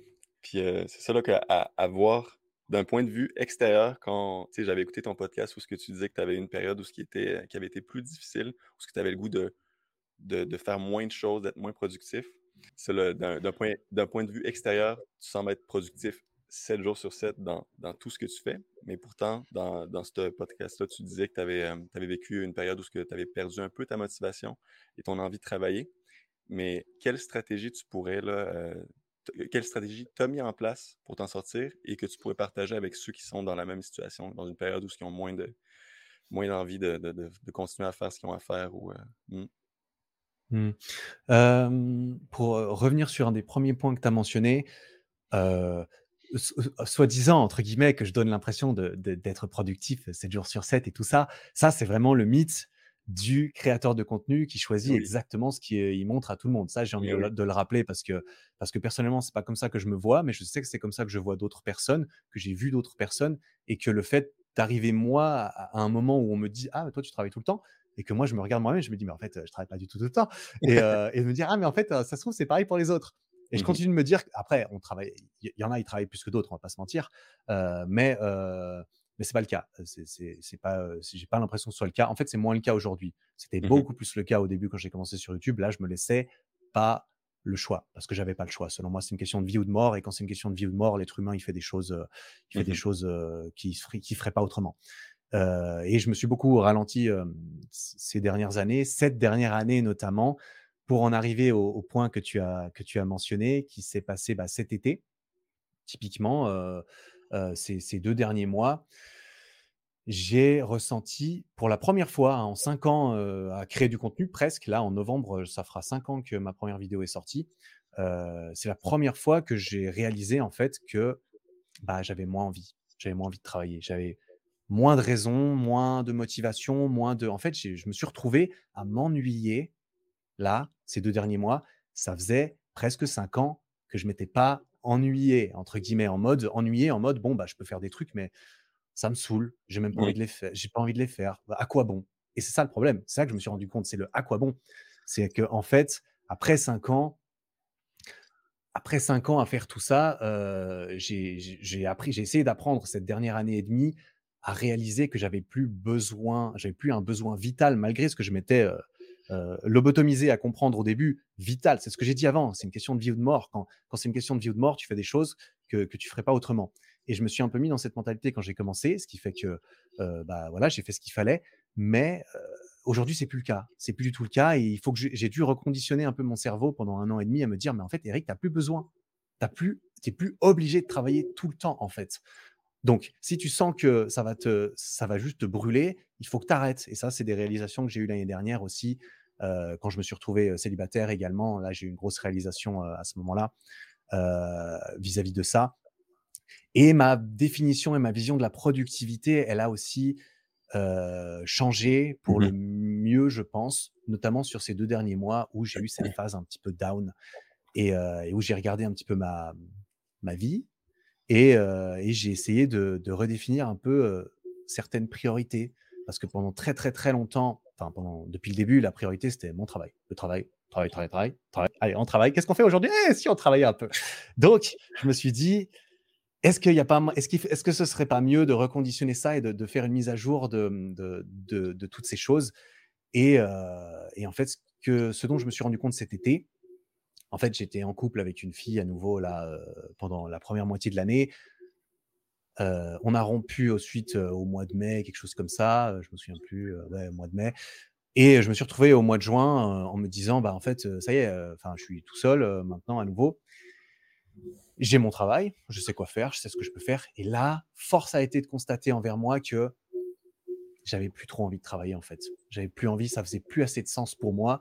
Et c'est là que je me suis posé, que je me suis arrêté, que j'ai décidé de remettre un peu les choses en perspective. Parce que quand tu pars dans un mindset euh, quelconque, en mode, OK, ça c'est la priorité numéro une, tu mets la tête dans le guidon, tu avances, tu relèves plus la tête. Et au bout d'un moment, tu lèves la tête parfois et tu dis, ah, mais merde, en fait, euh, j'ai vachement avancé, mais finalement, j'aurais dû prendre à droite euh, un petit peu avant. Et j'ai pas vu parce que j'étais comme as. Et, et c'est là que j'ai pris le temps un petit peu de, de, de, relever la tête et de me dire, mais en fait, aujourd'hui, pour essayer d'imager un peu le truc, si je fais plus 1 en relation amoureuse, eh ben, il n'y a rien, il n'y a pas de plus. si je fais plus 6 en, développement en vie professionnelle, ça ne vaut même pas plus 0,2 en relation amoureuse. Mmh Et donc, je me suis dit, mais en fait, c'est con, ça me, ça me fulfill, ça ne m'enrichit plus assez. il faut absolument que, je, que j'investisse dans mon capital, mon capital temps et énergie et que je revoie mes, mes, mes priorités et donc ma définition de la productivité.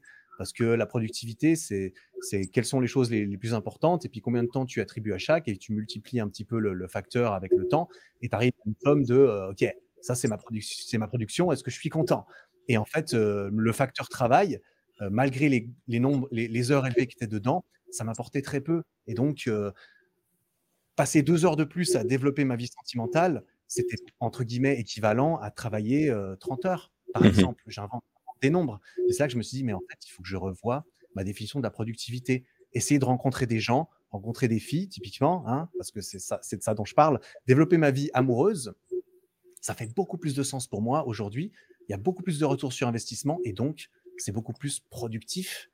Et c'est cette réalisation que j'ai eue, euh, que j'ai eu cet été où j'avais des grands objectifs euh, de création de contenu, des grands objectifs euh, sportifs aussi, et que après les avoir annoncés aussi un petit peu, je réalise, en fait, je me suis retrouvé face à moi-même et je me suis dit, mais en fait, mais en fait, j'ai pas méga envie de faire ça euh, en priorité dans, mes, dans, mes journées, en fait. Pourquoi est-ce que je m'affiche ça, en fait? Quel est, le, en fait, quel est le sens derrière? Et c'est là que j'ai pris deux, trois jours, je me suis arrêté, je me suis dit, mais Eric, en fait, il est, il est temps de revoir les priorités. Parce mmh que euh, la productivité, c'est relatif à l'importance de la tâche dans laquelle euh, je suis productif. Et donc, mmh et donc, je me suis mis à essayer de développer ma vie amoureuse, ma vie sentimentale. Et je me suis trouvé super productif là-dedans, en fait, tu vois. alors que c'était pas purement professionnel, etc. Mais la productivité, selon moi, elle est relative. Ouais, c'est relatif, exactement. Mmh. l'achat du livre euh, Models il y a, il y a peu. J'ai vu que tu avais acheté ce livre-là. Je suis en train qui est d'ailleurs très, très bien. Il est, il, est, il est, excellent. Je suis en train de, de le lire mmh. actuellement il est excellent. Je me reconnais dans certaines choses et, euh, et en d'autres, on apprend davantage et ça fait, c'est très intéressant. Donc, euh, donc, je suis un peu plus là-dedans. Et après, ce qui est cool, c'est que j'ai le podcast pour partager différents sujets parce que c'est pas ce genre de sujet que je vais trop parler sur ma chaîne euh, YouTube. Pas, que je, m'éparpille trop, mais ouais. Donc, tu, tu, priorises ta vie sentimentale, tes relations, et le travail vient finalement après ça, c'est ça? Bah, comment est-ce que tu organises euh, comment est-ce que tu organises tes journées globalement actuellement en tout cas en ce moment? À quoi ça ressemble une journée euh? Versus ce que c'était avant. Le niveau de charge de travail que tu te mettais avant versus là qu'est-ce que tu te permets de faire sans te sentir mal aussi là? Parce que ça doit être euh, ça doit être difficile au début je, je, te comprends totalement quand tu dis la, la l'effet un peu tunnel que tu as de travail, travail, travail, tu se mettre des, de la pression où il n'y en a pas nécessairement. Euh, euh, moi, personnellement, je la vis présentement aussi. Parce que comme toi, je veux avoir une famille, tout ça, je me mets des pressions de le plus rapidement je suis libre financièrement aussi pour ma famille, ma future famille, tout ça, le plus le mieux je vais me sentir. Donc, c'est comme une urgence de vie ou de mort, comme tu as dit. Mais là, mmh versus ce que c'était avant, et ce que c'est là, est-ce que euh, c'est quoi là, que tu te permets plus qu'avant? Là, honnêtement, du coup, c'est comment ça se reflète dans, mes journées ces, ces, deux derniers mois, notamment, et aujourd'hui encore, c'est la priorité des choses dans mes mmh. journées. En fait, bah, pour dire les choses concrètement comme elles sont, euh, j'essaie de rencontrer des filles euh, régulièrement euh, dans, dans, mes semaines. Je passe beaucoup par les applications pour ça parce que je suis quand même assez souvent chez moi et que c'est pratique d'utiliser d'utiliser ça. Et donc, ça m'arrive régulièrement de bah, d'avoir un rendez-vous avec une fille l'après-midi ou en soirée. Et ça, ça me prend bah, ça me prend beaucoup de temps parce que j'y vais, on discute, etc. Moi, je suis assez, je, ne vais pas mentir là, là-dessus parce que je suis assez ouvert à ce propos, mais ça m'intéresse assez peu les relations très court-termistes avec des filles. Je dis pas non de, temps en temps, hein, je reste un homme, tu vois, mais ça n'empêche que je suis pas là en mode, voilà, maintenant j'ai 31 ans, j'ai plus envie de, de, trouver des, choses plus sérieuses. Donc, j'essaie de, de, chercher un petit peu cela et je prends le temps de le faire. C'est-à-dire, je rencontre quelqu'un, bah, on se voit une ou deux fois, voir si ça match, si on a envie de plus ou quoi. Et puis sinon, bah, je rencontre différentes personnes. Et donc, ça, c'est un peu devenu une des premières priorités dans, dans mes semaines sachant que ça ne me prend pas la journée, on est d'accord. je prends du temps à essayer de rencontrer des, nouvelles personnes. je passe du temps sur les apps de rencontres. quand j'ai des activités sociales qui me permettent de rencontrer des nouvelles personnes, bah, ça devient prioritaire. J'y vais et le travail, il mmh passe après. Et, et ça, ça passe avant. Et ça, ça prend pas mal de temps, hein, je m'en suis rendu compte. Mais en reformatant un petit peu mon, cerveau en mode, bah, Eric, en fait, tu l'as réalisé, c'est ça ta nouvelle priorité. J'ai un peu de mal parce que forcément, je, me suis engrainer le travail en numéro un mmh pendant des années. Donc, mmh reformater un peu ça, c'est pas toujours évident. Mais maintenant, quand je suis, je vais dire un truc un peu absurde peut-être pour certaines personnes, mais là, quand je passe une demi-heure tous les jours à, sur, sur les apps de rencontre à swiper ou à, ou à discuter, bah, je suis productif, tu vois, c'est du travail. Selon ta priorité, mais oui. C'est important pour moi, tu vois. Et donc, j'essaie de reformater ça et de me dire, ah oui, bah, aujourd'hui, je vais voir, j'ai rendez-vous à 17h, on va aller à la plage faire je sais pas quoi. Bah, c'est prioritaire. Je fais ça et je, je m'arrange autour Mmh de ça. Et donc, je travaille autour de ça et je fais la séparation. Pour moi, la séparation est très importante entre Ouais. ma vie sentimentale et ma vie professionnelle. C'est pas quelque chose dont je parle euh, nécessairement. Je fais pas des stories en mode «Eh, regardez, ça c'est mon date Tinder du jour. tu dis bonjour.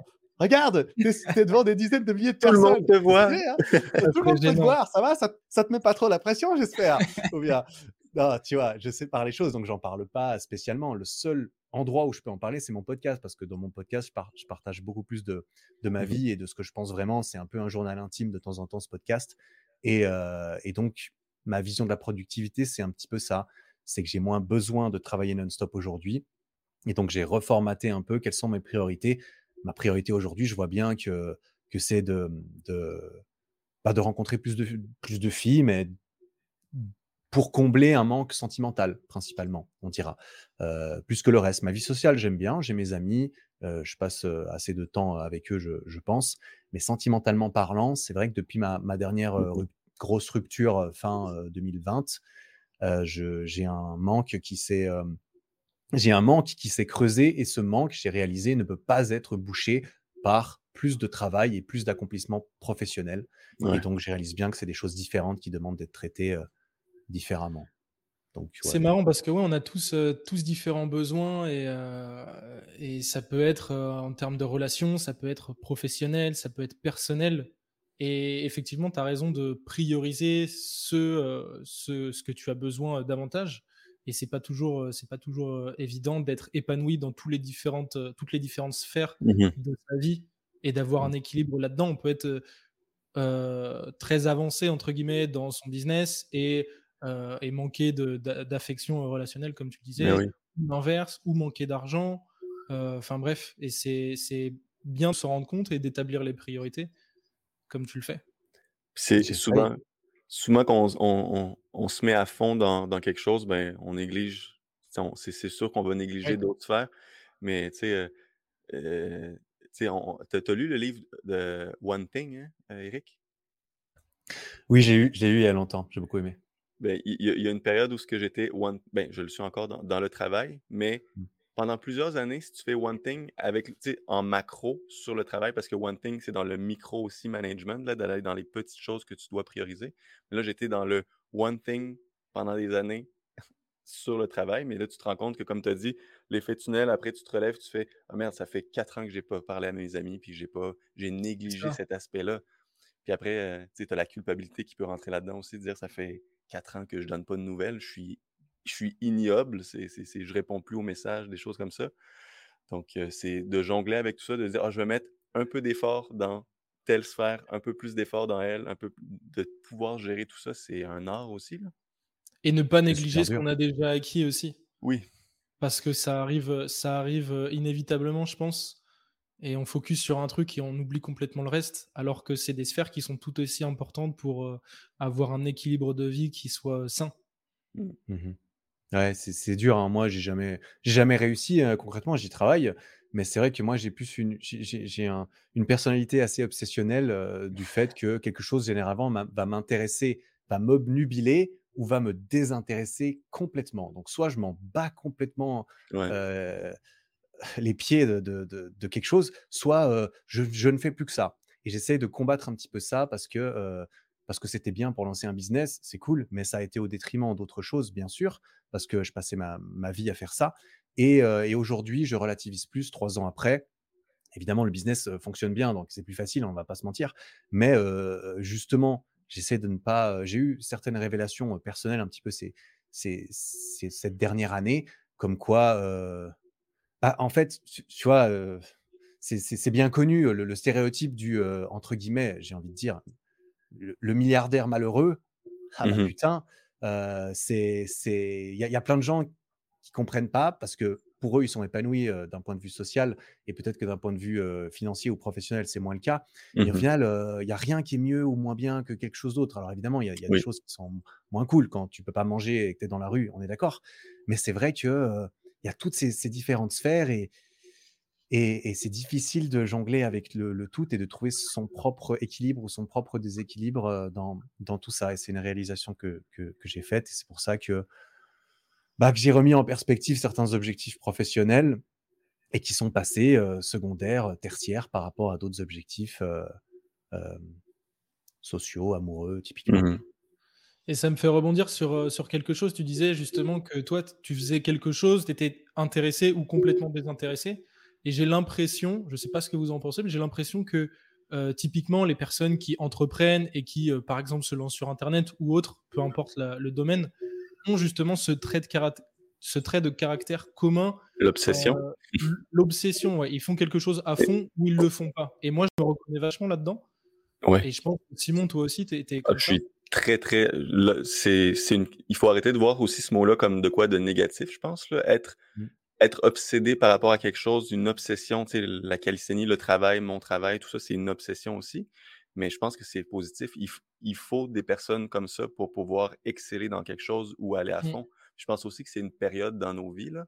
Tu sais, je vais être je vais avoir une obsession plus grande durant quelques années sur quelque chose pour ensuite mettre toute mon attention sur quelque chose. Puis c'est si les trois en fonctionnent comme ça, c'est à cause, je, je, à, entendre parler ce que, ce que Eric aussi dit, euh, je présume que tu y vas par période aussi sur, tu mets autant d'attention sur quelque chose, là tu essaies d'aller plus euh, global si je me trompe pas.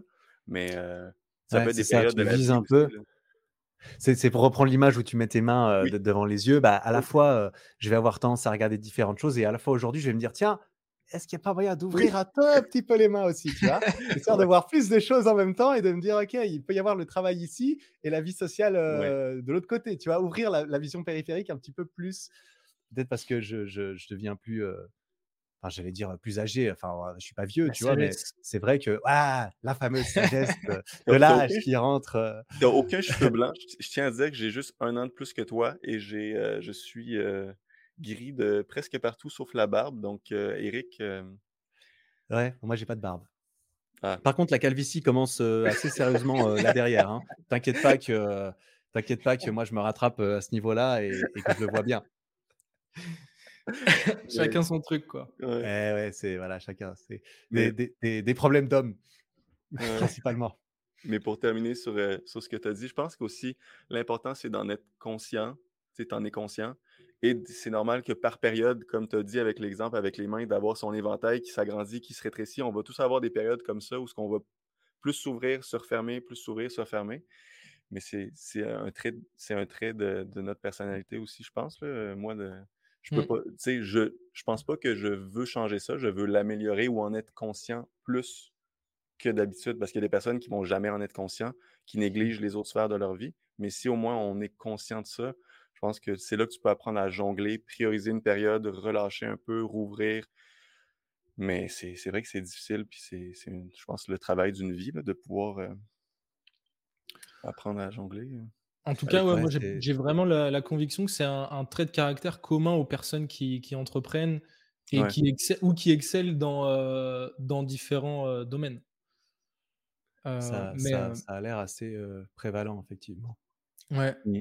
Mais ça vient avec d'autres voilà, d'autres trucs à gérer, quoi, forcément. Donc, mm.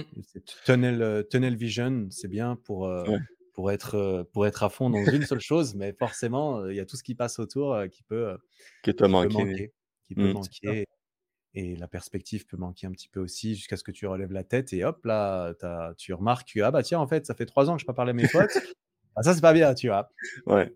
C'est pas, mon cas, heureusement, mais j'ai pas un cercle social extrêmement grand euh, par, par choix, mais c'est vrai que, ah bah, j'aurais pas envie qu'ils deviennent plus petits non plus, quoi. Donc, mmh. euh, il faut mettre en perspective et, et, et reformuler les priorités. Mais d'un autre côté, il y a un truc aussi que, que j'ai du mal à, avec, le, avec lequel j'ai un petit peu du mal à, à me battre ces derniers temps, c'est justement le fait de, bah en fait, vu qu'on est tellement bombardé H24 de, en fait, vu qu'on est constamment l'impression que, ce, que ceux d'en face, bah, eux, ils s'arrêtent jamais, ils travaillent ouais. sur 7, ils taffent comme des oufs et tout ça, et tu te dis, mais en fait, si moi je m'arrête, et que je me dis, ah oui, en fait, moi, j'en fais moins, mais ah, les gars, c'est parce que j'essaie d'avoir une meuf ou je ne sais quoi.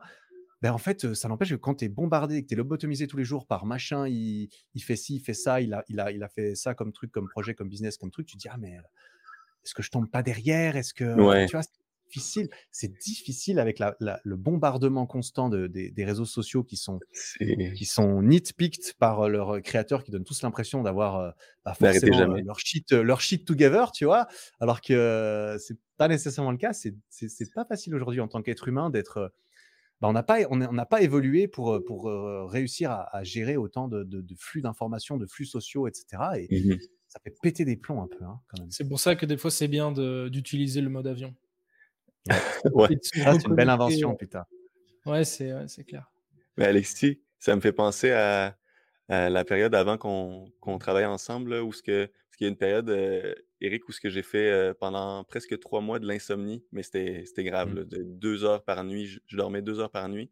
Puis vers la fin, je m'étais rendu compte, c'est à cause que je prenais trop de mélatonine. Bref, je, je te sauve l'histoire, mais j'avais c'était un cercle vicieux de genre, je vais prendre plus de mélatonine pour mieux dormir, mais la mélatonine était, venait interférer avec euh, plein de choses. Donc, mais je me suis rendu euh, compte de ça après trois mois.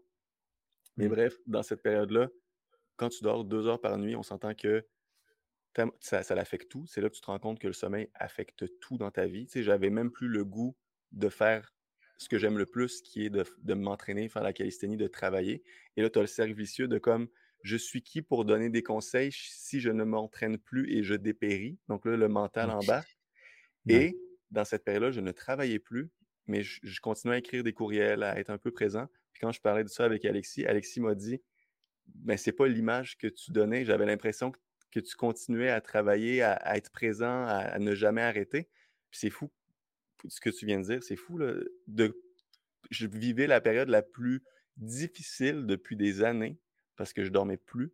Et Alexis pensait que j'étais à fond dans mes affaires, puis que moi, je voulais tout arrêter, finalement. Mmh. Ah, Comme quoi, c'est fou entre ce que tu ressens et l'image que les autres peuvent. ce que tu renvoies consciemment, inconsciemment, et ce que les autres vont interpréter de tout ça, c'est. On est tous, au final, on est tous des êtres humains, 98% pareils biologiquement, et puis derrière, les, les 2% font que bah, on est un tout petit peu différent, mais au final, on est tous très pareils. Quoi. Et mmh. puis comme tu disais, il y a ce qu'on voit et ce qu'on voit pas, quoi. Et quand on travaille sur Internet, on expose ce qu'on veut. Donc tu as facilement tendance à croire que les personnes, des personnes peuvent être super productives et puis finalement, c'est juste qu'elles sont efficaces dans leur travail et puis à côté de ça, elles ont beaucoup de temps libre ou qu'elles ne le sont même pas forcément ou qu'elles se font aider de d'autres personnes à côté qui leur permettent de, de, créer plus de contenu. Enfin bref, tout ça pour dire, en tout cas, c'est une très belle euh, comment dire, transition pour te poser une question par rapport au sommeil. On a vu qu'il euh, il y a quelques temps, tu as, lu un, livre qui s'appelle euh, Why We Sleep. Et on voudrait connaître un petit peu ce que tu en as pensé et quels sont les conseils les plus pertinents que tu as pu en tirer de ce livre. Et premièrement, pourquoi tu l'as lu? Pourquoi j'ai lu ce livre? Attends, à quel, je l'ai lu, deux fois ou en deux fois. La première fois, c'était il y a longtemps. Je me souviens plus de j'ai dû en entendre oui, oui, parce que j'écoute beaucoup de podcasts, moi, depuis longtemps et je crois que Matthew Walker, qui est l'auteur du livre, avait été invité sur le podcast de Tim Ferriss ou de Joe Rogan ou de quelqu'un comme ça et j'avais écouté l'épisode et c'était au moment où le livre sortait, parce que quand le livre il sort, l'auteur il fait plein d'interviews pour vendre son livre. Et j'étais tombé dessus et je, et je l'ai lu. Et c'était c'était très, très intéressant et je l'ai relu il n'y a pas si longtemps. Ce livre, extrêmement populaire, il a, il a bien explosé parce que le mec est très crédible et le livre est très bien. J'ai beaucoup aimé ce livre parce qu'il te remet en perspective quelque chose que notre société avait, avait tendance à dédramatiser ou à... En fait, là, je sais pas, c'est peut-être ces 15-20 dernières années ou quoi, le, le, work hard, euh, je dormirai quand je serai mort, ça a été un petit peu valorisé euh, dans la culture, euh, dans la sphère entrepreneuriale aussi peut-être, et, tout ça. Et c'est vrai que c'est limite d'entrer dans les mœurs en mode bah, dormir, c'est pas si important.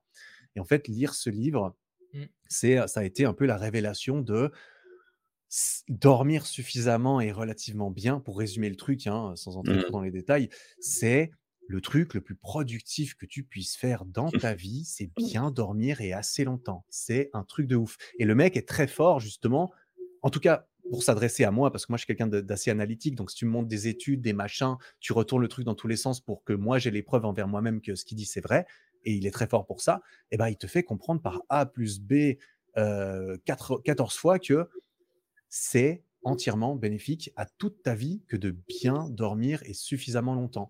Et, tout est amélioré. Et donc, moi qui, qui suis fier de me dire j'essaie d'être productif, bah en fait, je peux reformater un peu mon cerveau en me disant mais en fait, il faut absolument que je dorme, même si je suis en retard, mmh même si je ne sais quoi j'ai à faire demain. j'ai la chance aussi aujourd'hui bah, de gérer mon, mon, propre emploi du temps. Jamais je ne mets un réveil avant 8h30 de sommeil. Et, et souvent un petit peu plus parce que, parce que j'ai l'impression que, que, je dors plus que la moyenne. Alors, c'est pas pourquoi. Mais pour moi, ça a vraiment remis en haut de mes priorités le sommeil, comme quoi, ah ok Eric, tu veux faire ça dans ta vie, tu veux faire un business, tu veux t'améliorer au sport, tu veux être plus sociable avec les gens, bah dors plus, dors mieux, ça va de toute façon aider tout le reste. Et ça, c'est le gros message que j'aurais tendance à, à avoir retenu de ça. Et pour, mais après, c'est un message, tu vois, t'entends ça, t'entends quelqu'un dans un podcast, ah, Eric Flag, il a dit pendant 5 secondes que dormir, c'est bien. Cool, ça, on l'a entendu 14 millions de fois. Mais quand tu as lu ce livre et que tu t'es tapé les 200 pages pendant lesquelles il te répète toutes les pages, tu le résumes à dormir, c'est bien. Bah là, tu, tu l'intègres un petit peu mieux toi-même. Et voilà, tu l'intègres mieux. Et en plus, il te convainc. Il te convainc si tu es plus analytique, si tu es plus euh, X ou Y. Et, euh, et voilà. D'autres points, là, euh, deux points qui me viennent en tête que j'ai qui me reviennent comme ça de ce que j'ai lu dans ce livre. Le premier point, c'est que le fœtus, le bébé, quand il, quand, quand il est en, quand la femme est en gestation et qu'elle est enceinte, le bébé passe quasiment tout son temps à dormir et il alterne entre les, le sommeil profond et le, sommeil moins plus de surface. Et en fait, c'est là que ton cerveau d'être humain se forme et à quel point, c'est important ce moment-là dans, ta, croissance et que donc fumer, fumer, boire de l'alcool, tout ça, c'est pas bon. je dis ça parce que en fait, ça m'a, je me suis dit, moi qui suis un peu plus dans ma tête, «Ah, j'aimerais bien avoir une famille éventuellement. Ça, je l'ai mis dans un coin de ma tête en mode, ok, on va quand même essayer de faire attention euh, à pas euh, bourrer notre bébé. Et, euh, le deuxième point que, qui m'a un peu soulagé, c'est un passage où il dit que ce serait c'est génétique en fait d'être un, un lefto ou d'être un couche-tard en quelque sorte, et que moi pendant des années j'étais un peu matrixé parce que je voyais sur internet comme quoi il faut se lever à 4h30 du mat pour être productif et tout. Et le fait de lire ça, il m'a peut-être juste conforté dans ma fainéantise, c'est tout à fait possible. Mais le fait de dire ça, que le mec que je trouvais crédible me dise oui, génétiquement, la société est adaptée à ceux qui se lèvent tôt, alors que génétiquement, il y en a qui sont plus, prédisposés à se coucher tard. Ce qui est mon cas, j'ai l'impression, et ça, ça m'a un peu conforté dans l'idée de, bah, de me coucher assez tard et de me lever tard, euh, même si la société me, me, voit plus facilement comme un fainéant que quelqu'un qui, qui ferait l'inverse. Ça, c'est les points euh, principaux. Après, tous les, bienfaits sur la mémoire, sur le fait qu'il vaut mieux dormir avant un examen pour mieux retenir, etc. Plein de petites choses comme ça qui sont très. Moi, je peux que recommander ce livre, il est, il est fascinant. Ou la, fameuse phrase les heures avant minuit, c'est les heures les plus euh, bénéfiques euh, pour dormir, là, mais c'est des, choses aussi qui sont intéressantes à, mmh savoir, mmh, finalement. Ouais, c'est un livre que je peux que recommander. Euh. Très, bien. En tout cas, c'est euh, marrant parce que c'est un truc qu'on répète sans arrêt. Enfin, moi, personnellement, je le répète sans, sans arrêt aux personnes que, que je coach et qui me demandent, voilà, euh, j'aimerais progresser. Donc, la première chose, le premier réflexe, c'est évidemment de regarder la programmation de, de, de la personne. Bon, je fais le lien avec l'entraînement parce qu'évidemment, c'est de ça dont on parle majoritairement, euh, Simon et moi. Mais les gens, comme tu le disais, ont tendance à, négliger le sommeil. Et, et souvent, ce qu'on se rend compte quand je leur demande aux personnes, est-ce que vous dormez bien? Et si oui, qu'est-ce que c'est pour toi de dormir bien? Et eh ben souvent, on se rend compte que euh, la première chose sur lesquelles les personnes devraient euh, poser des, actions pour améliorer euh, les progrès qu'ils font dans leurs entraînements, et eh ben c'est le sommeil. J'ai des personnes que je coach qui dorment 3-4 heures, qui ont mmh des enfants. Bon, après, évidemment, il y a les, les aléas de la vie, mais s'il y a un truc sur lequel il faut porter son attention pour progresser dans ses entraînements, mais aussi pour se sentir épanoui, de bonne humeur, etc., c'est le, le, sommeil. Et les gens ont tendance à mettre, à me poser des questions du style, ou à nous poser des questions du style, quel complément alimentaire est-ce que tu recommandes ou des, choses. Pour mieux performer. au, lieu de se concentrer d'abord sur les choses essentielles, la qualité de ton sommeil, le temps, le temps de ton sommeil, enfin le temps que tu dors par nuit, et puis éventuellement, enfin et surtout la nutrition.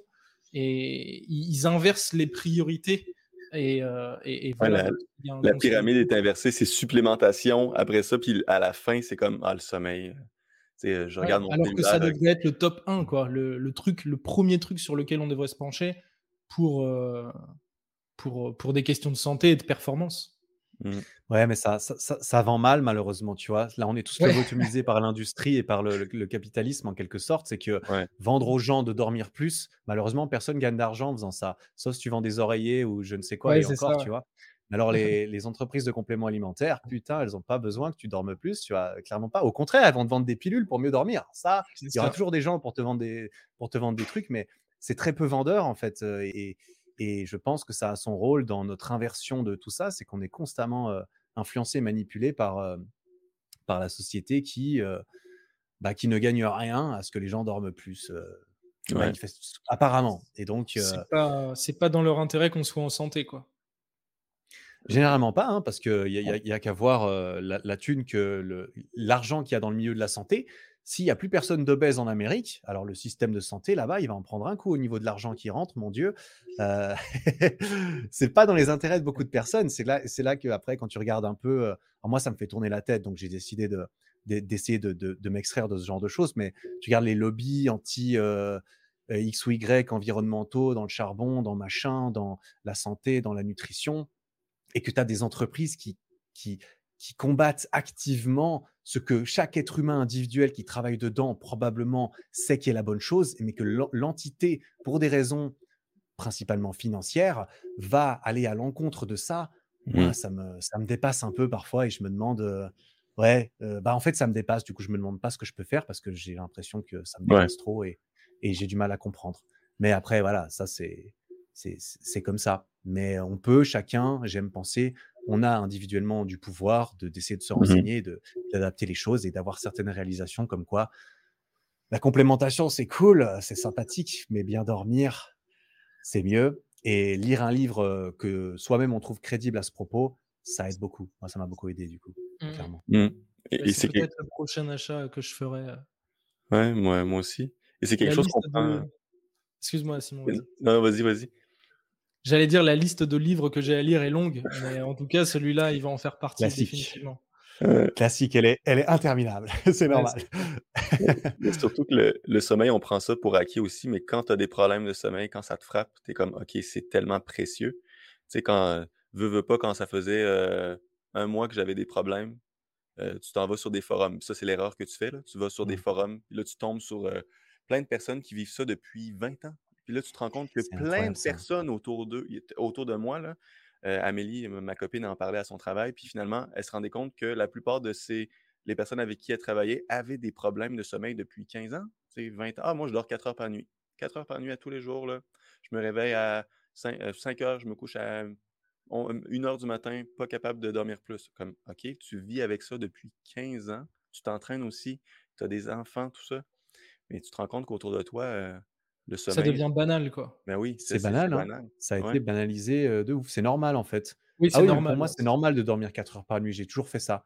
Et du coup, ça, devient normal et accepté, acceptable. Et, et ben, pas là pour dire aux autres de comment vivre leur vie, mais c'est vrai que je vais au moins essayer de prendre le pouvoir sur comment je vis la mienne. Et, et, ce livre a aidé à remettre les choses en perspective, comme quoi c'est plus important de bien dormir et d'essayer de m'offrir ce luxe que bah, que quasiment tout le reste. C'est con, hein, mais même dans ce livre, même lui, l'auteur, il a l'air de chercher dormir bien, sans que ça tombe dans une pathologie, évidemment.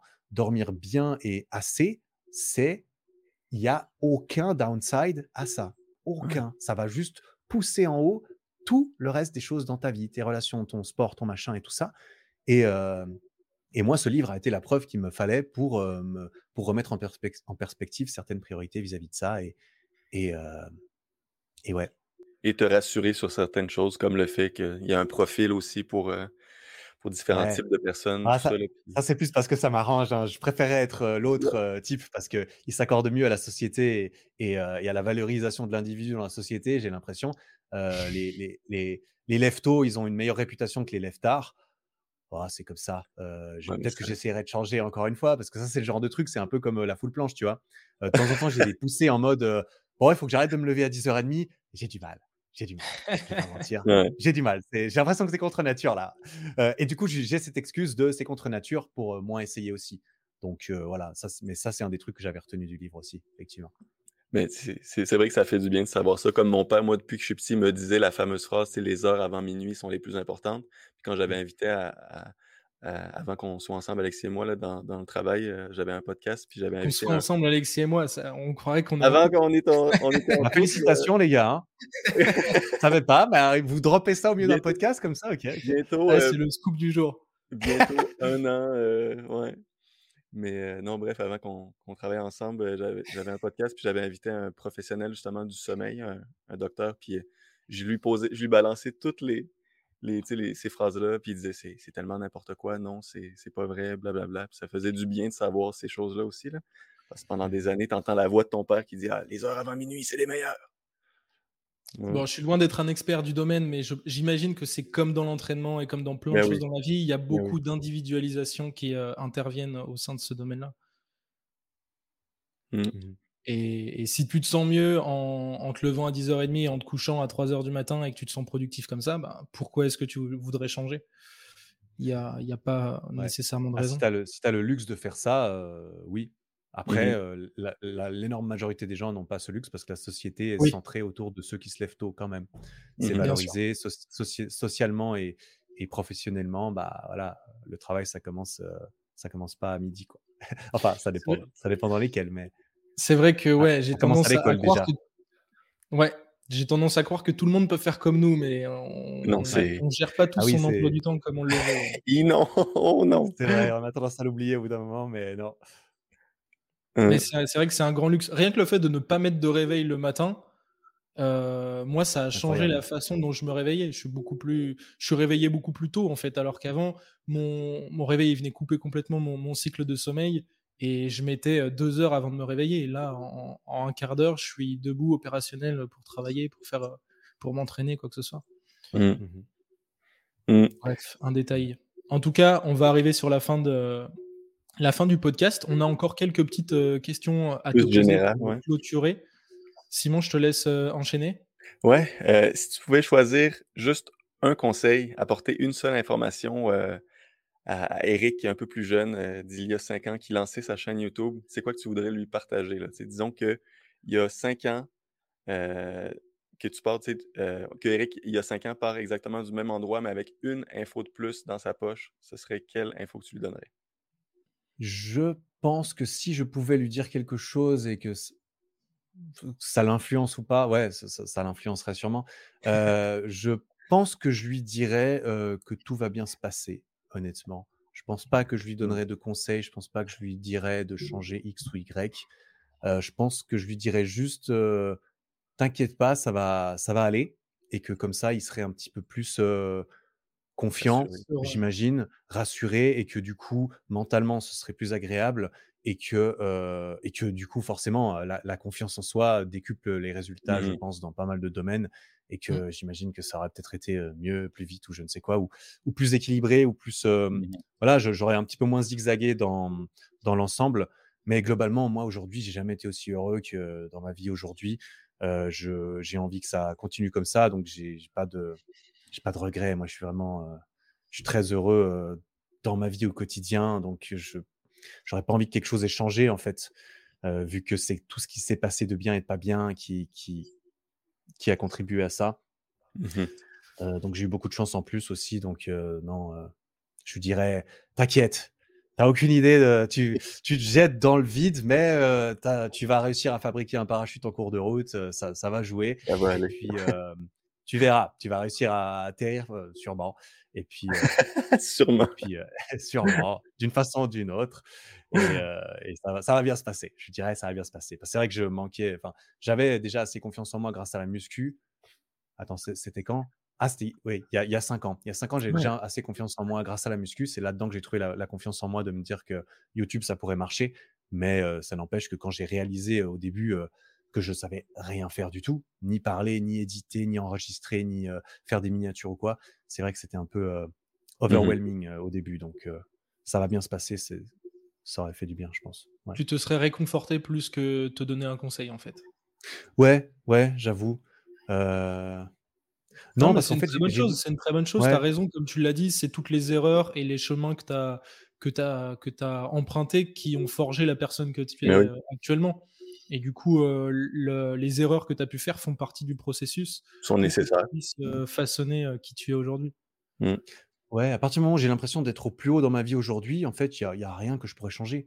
Si vraiment un jour je fais une grosse erreur, je sais, enfin, j'allais dire, enfin, je fais une grosse erreur qui fait énormément de mal à quelqu'un, de proche à moi, bah là, j'aurais des regrets, je pense. Mais c'est vrai mmh que là, moi, j'ai l'impression d'avoir eu beaucoup, beaucoup de chance dans ma vie. Donc, donc j'ai pas l'impression que je puisse me plaindre de quelque chose ou que j'aurais envie de changer quelque chose. Donc, donc ouais.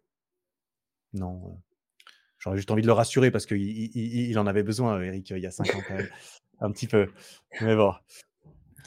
Ok, on passe à la deuxième question. Est-ce que tu pourrais nous partager un des derniers contenus qui a pu retenir ton attention et pourquoi? Que ce soit un podcast, un livre, une vidéo ou n'importe quoi? Euh, un livre, bah justement, j'en ai parlé un peu. Atomic Habits de, James Clear. c'est à ça que j'avais fait un peu allusion avec la souplesse, intégrer une mmh. habitude et tout. Ce livre, pour moi, est vraiment génial les gens qui le lisent, auxquels je le recommande ou qui m'en parlent, sont assez unanimes. Les avis internet sont assez unanimes. Ce livre est très très bien, je trouve, pour tous ceux qui sont un petit peu intéressés par le développement personnel. Donc Atomic Habits de James Clear, très bon livre que j'ai lu deux fois et, et, que pour quelqu'un comme moi qui est assez méthodique, qui aime bien qu'on lui explique les choses pas mal, ah, je trouve ça génial, j'adore. Et en dehors de ça, des ressources peut-être, qu'est-ce que je fais actuellement? Actuellement, je regarde pas mal de, vidéos quand je mange. Typiquement, je regarde plus de vidéos pour passer le temps. Je regarde des vidéos sur des jeux vidéo et je regarde des vidéos d'un nouveau YouTuber que j'ai découvert il n'y a pas si longtemps et, qui fait un peu de la réaction, qui s'appelle Drew Gooden. C'est un Américain qui fait juste des vidéos de, de divertissement en réaction et que je trouve intéressant parce que c'est un format que, que j'aime bien. Et, et j'avais une petite idée en tête depuis un moment dans ma tête de me dire tiens, pourquoi est-ce que je ne ferais pas une chaîne, une chaîne YouTube réaction? J'engage un monteur, je lui donne ça, je réagis, c'est pas trop de, taf. Et c'est quelque chose qui me plairait bien pour entraîner mes, ma capacité aussi à, à moins scripter les choses, etc. À improviser. Mmh. Donc, ouais, à improviser. Et puis, et puis du coup, je m'inspire un petit peu de certains. J'ai pas de, j'ai pas d'idée. J'ai pas d'idée. Ce serait, euh, ce serait plus le... et les, thématiques que tu abordes actuellement?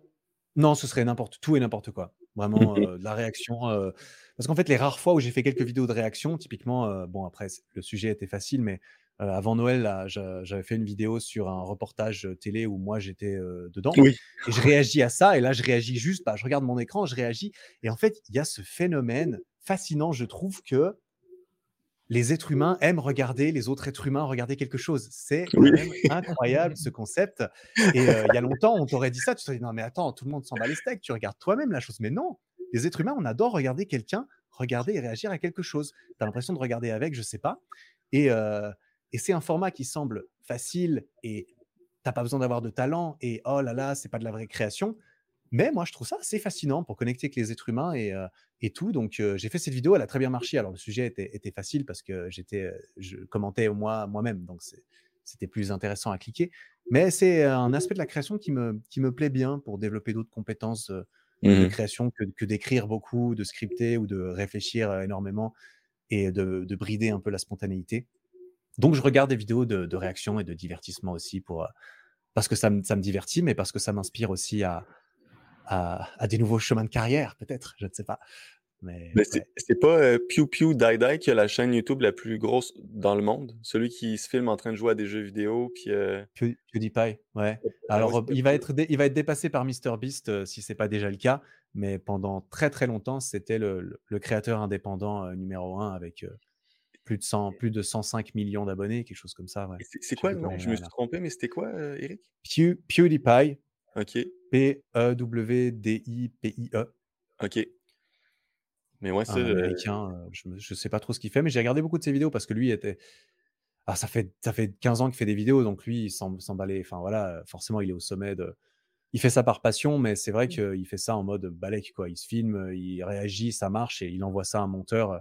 Forcément, il n'a plus aucune contrainte désagréable pour lui à part de rester passionné malgré le fait qu'il n'en ait Mmh plus besoin.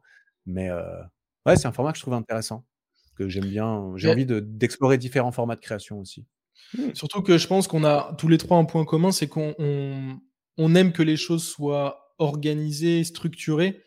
Et euh, nous aussi, on scripte avec euh, Simon euh, Mm. euh, nos vidéos. Donc euh, c'est vrai que se prêter à un jeu où il y a beaucoup plus d'improvisation, Oui. de réactions spontanées, etc., c'est un truc qui est euh, excellent pour développer d'autres compétences, comme tu l'as dit.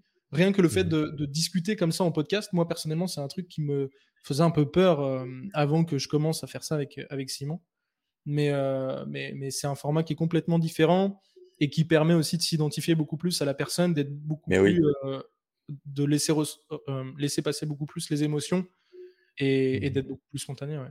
Oui.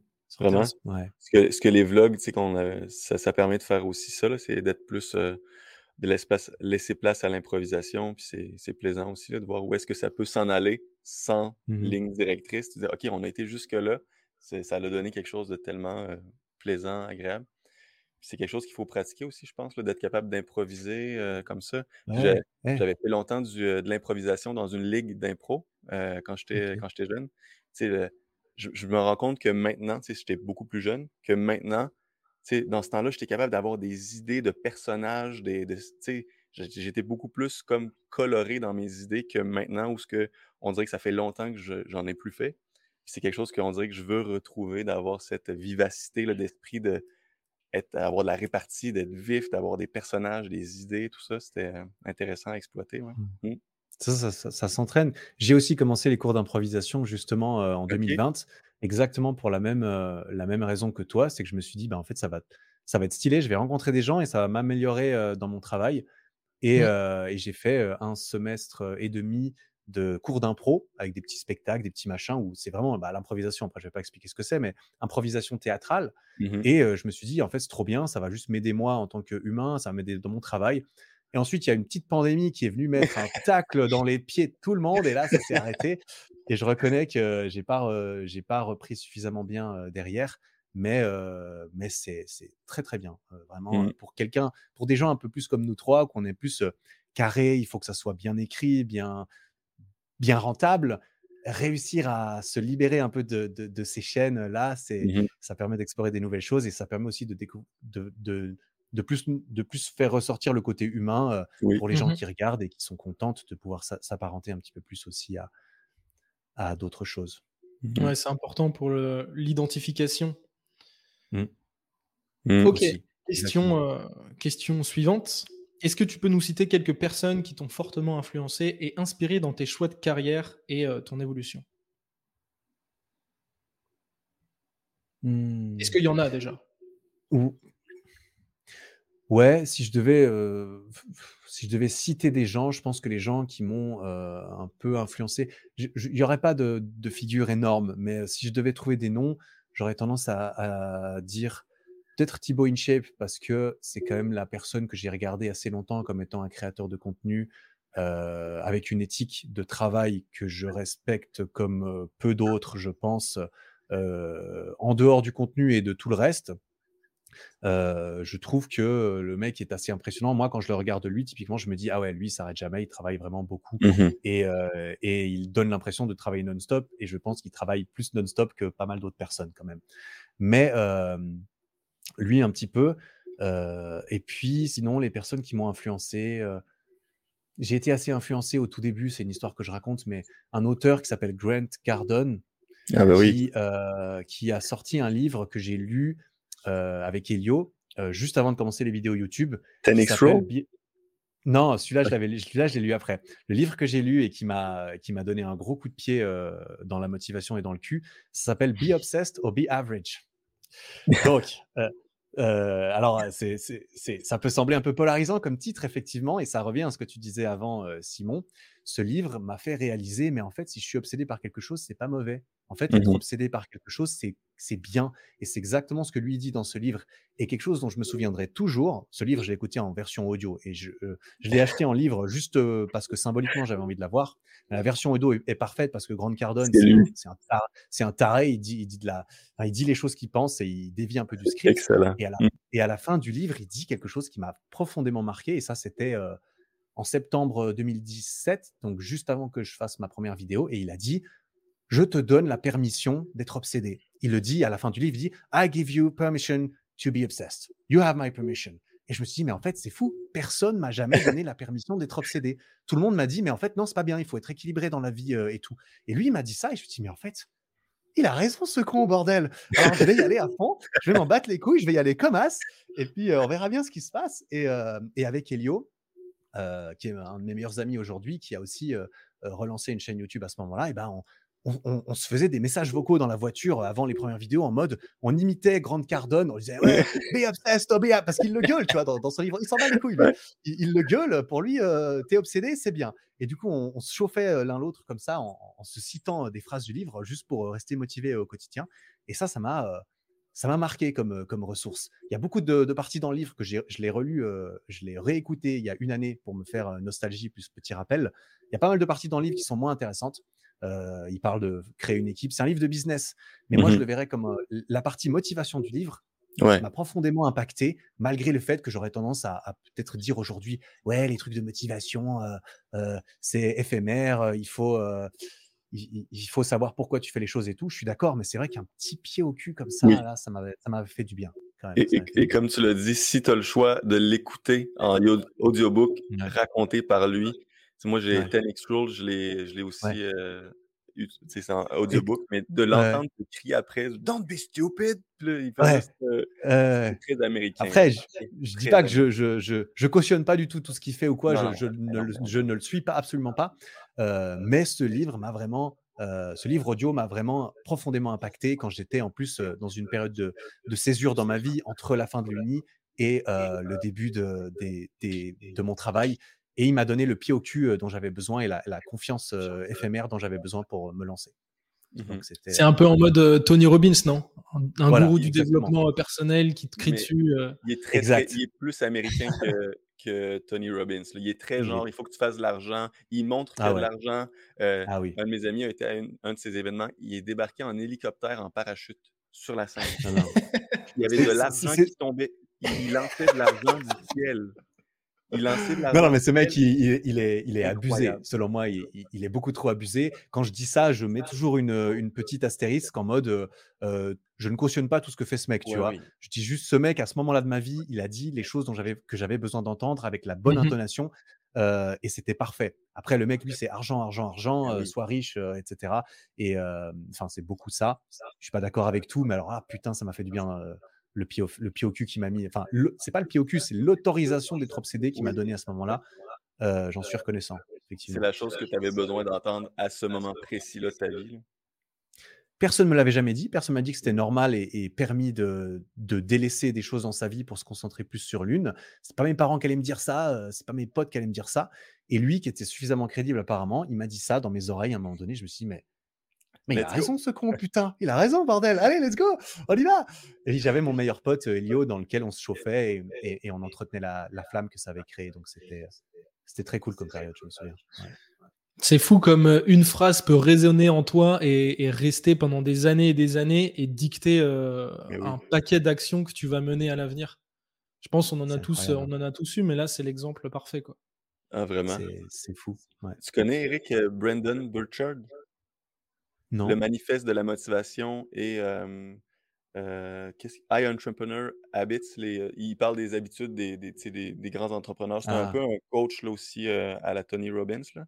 Ok. Euh, c'était pareil comme toi. Là, je regarde son livre maintenant avec du recul. Puis c'est beaucoup un peu de.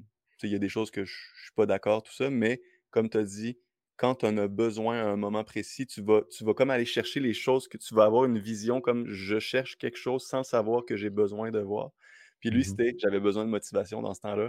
Puis c'était au Costco, dans un gros magasin ici. Jamais je vais dans la section des livres. Jamais, jamais, jamais. Je vais juste tourner le coin pour aucune raison. Je marche, puis un livre avec une reliure en or marqué le manifeste de la motivation. Je suis comme, OK. Un peu plus, il y avait de la lumière du ciel, comme. Euh... oh, le petit halo lumineux au-dessus, comme ça. Je l'ouvre, puis je tombe sur une page qui dit, tu sais, à quel point si tu es malheureux dans ton travail, tout ça, tu sais, fais le grand saut, puis c'est là que tu vas apprendre le plus. Puis le lendemain, j'avais lâché mon travail que j'aimais pas pour finalement me lancer à mon compte. Mais tu sais, je me dis, si j'avais pas tourné le coin et que j'avais pas regardé le livre, qu'avec un nom, tu sais, on s'entend que le nom, c'est un nom cliché cucu, là, le, manifeste de la motivation. Tu sais, en temps normal, je lirais ça, je ferais bon, là, je vais pas l'ouvrir, mais c'est fou à quel point que c'est euh, des petites décisions ou des petits mots, des phrases peuvent avoir un impact sur le reste de ta vie. C'est ça, le bon, la bonne phrase au bon moment, euh, ça peut, dit par la bonne personne aussi, ça peut avoir un effet euh, catalyseur impressionnant. Ouais. Ah, c'est fou. La bonne good, good old times. On arrive à la, à la dernière question. On finit tu veux, tu veux la poser parce que c'est ton idée, cette question? On, c'est, on t'offre l'affichage d'une phrase sur un panneau publicitaire à Paris. Elle peut être écrite de manière anonyme euh, ou pas. Et c'est toi qui choisis, euh, c'est toi qui choisis la phrase. C'est quoi la phrase que tu voudrais qu'il soit affichée là, et vue par des millions de personnes sur cette, euh, cette pancarte-là?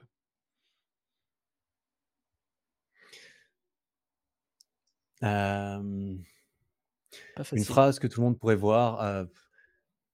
qui es-tu? Je, je mettrais juste et je poserais cette question. Qui es-tu? Après, si je peux extrapoler un petit peu la chose. Enfin, tu vois, après, ça dépend à quel point les gens sont obligés de réfléchir à, ce qu'ils ont lu ou pas. Mais j'aurais envie de dire que pour moi, apprendre à se connaître soi-même, mmh. c'est incroyablement puissant malgré tout le côté wou-wou, le côté dev perso, le côté oh yeah, get to know yourself, et toutes ces phrases bateaux de motivation qui, qui, contrecarrent un peu cette chose qui pour, moi est très importante, de comprendre un petit peu, apprendre à se connaître, être capable de rester seul avec soi-même sans être distrait H24 pour ne pas avoir à avoir de discussion avec soi-même, c'est ça peut être, enfin, je vais parler pour moi, comme, comme je préfère faire, c'est, ça a été très bénéfique pour moi de mieux apprendre à, à me comprendre et me connaître et, et, comprendre mes, motivations, ça m'a permis de, choisir les actions qui ont fait du sens pour moi et de, de plus facilement euh, évaluer la trajectoire que ces actions m'ont permis de prendre. Et, et, à partir du moment où j'apprendrai un peu à me connaître, je sais un petit peu plus pourquoi je fais les choses. Ça devient super difficile de me mentir à moi-même mmh parce que je sais ce que je veux, je sais pourquoi. Et si je fais quelque chose qui ne va pas dans cette euh, direction ou qui n'est pas en, en concordance avec pourquoi, eh ben, je me mens. Je me mens. Et quand je me mens, là, je le sais. Et le fait d'être capable de réussir à ne plus se mentir, bah, en fait, tu vas pouvoir te faire confiance. Moi, je fais pas confiance aux gens qui me mentent. Si je me mens moi-même, j'ai plus de mal à me faire confiance. Si j'arrive à savoir quand est-ce que j'essaie de me dire de la merde à moi-même, eh ben, je me dis non, Eric, là, c'est de la merde. Là, tu dis ça, c'est pas parce que c'est pas parce que tu es trop grand ou trop lourd, tu vois, c'est juste parce que tu te donnes pas les moyens, tu vois. Et là, ça permet d'être un petit peu plus au clair et de savoir pourquoi et comment et, et de, et, et, de ne pas se mentir. Et quand tu te mens pas à mmh toi-même, bah, tu, peux, tu peux te faire confiance. Et quand tu as confiance en toi-même, eh bah, tu fais des, tu fais des, tu fais, tu fais des vidéos sur YouTube et tu dis, ça peut marcher, on sait jamais sur un malentendu, il y a des gens qui vont pas trouver ça nul à chier, puis je vais, on va peut-être s'améliorer un peu par la même. Et, et, pareil, ça se trouve, ah tiens, lui, il a fait la full planche, euh, il fait 100 kilos, mais en fait, euh, bah, en fait, j'ai pas d'excuse, je peux sûrement y arriver moi aussi, mmh mais euh, mais il n'y a pas d'excuse. Si j'y arrive pas, c'est parce que je m'en donne pas les moyens. voilà. Donc j'ai envie de dire, ouais, who are you? Mais bon, anonyme ou il y a beaucoup qui vont oui anonyme. je ne sais pas à quel point beaucoup de gens vont vont prendre ça. Enfin, tu vois, là, je t'ai fait un truc, il aurait fallu qui es-tu avec une petite astérisque et puis l'énorme pavé en, minuscule en dessous. C'est ça, il, va pas y avoir la place sur la pancarte. Ils vont sortir leurs jumelles et ceux qui sortiront leurs jumelles, tu vois, c'est compliqué. Mais il y en a 9 sur 10 qui vont passer devant le panneau sans, sans avoir, prendre le temps de, de, réfléchir. Mais je pense que si le bien dit, ça serait qui es-tu Astérix, c'est compliqué. au final, c'est comme tous ces livres de développement personnel. C'est très cool de les lire, mais si tout ce que tu fais, c'est les lire et que ça n'influence ni ta façon de penser, ni ta mmh façon d'agir, ben toi, en tant qu'auteur, en quelque sorte, tu peux rien faire de plus, je pense, tu vois, au bout d'un moment. Ou alors, tu aurais dû écrire un livre plus convaincant pour vraiment pousser les gens à faire l'action.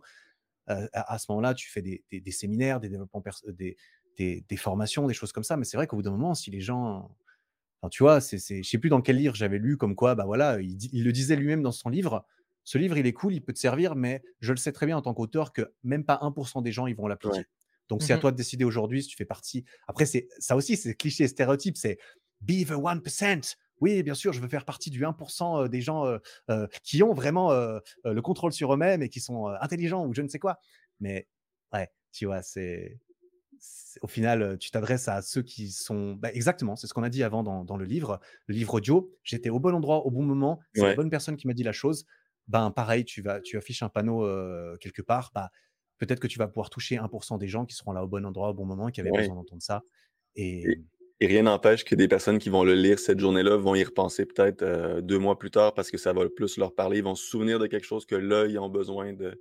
Là, ça va plus leur parler. C'est mmh le nombre de choses que j'ai lues j'étais comme, ah, c'est insignifiant, mais que finalement, tu y repenses, puis t'es comme, là, je comprends un peu pourquoi, tu sais, c'est. Puis ça fait un peu mmh plus son chemin plus tard, mais ouais. Et, du coup, un conseil plus général, ce serait de rester ouvert aux, différentes choses. Parce que si tu restes tout seul chez toi tout le temps, eh ben, tu te prives de tous ces stimulus, de tous ces stimuli, dont celui sur 100 qui aurait pu avoir cet effet sur toi. Donc, c'est bien de, rester ouvert, je pense.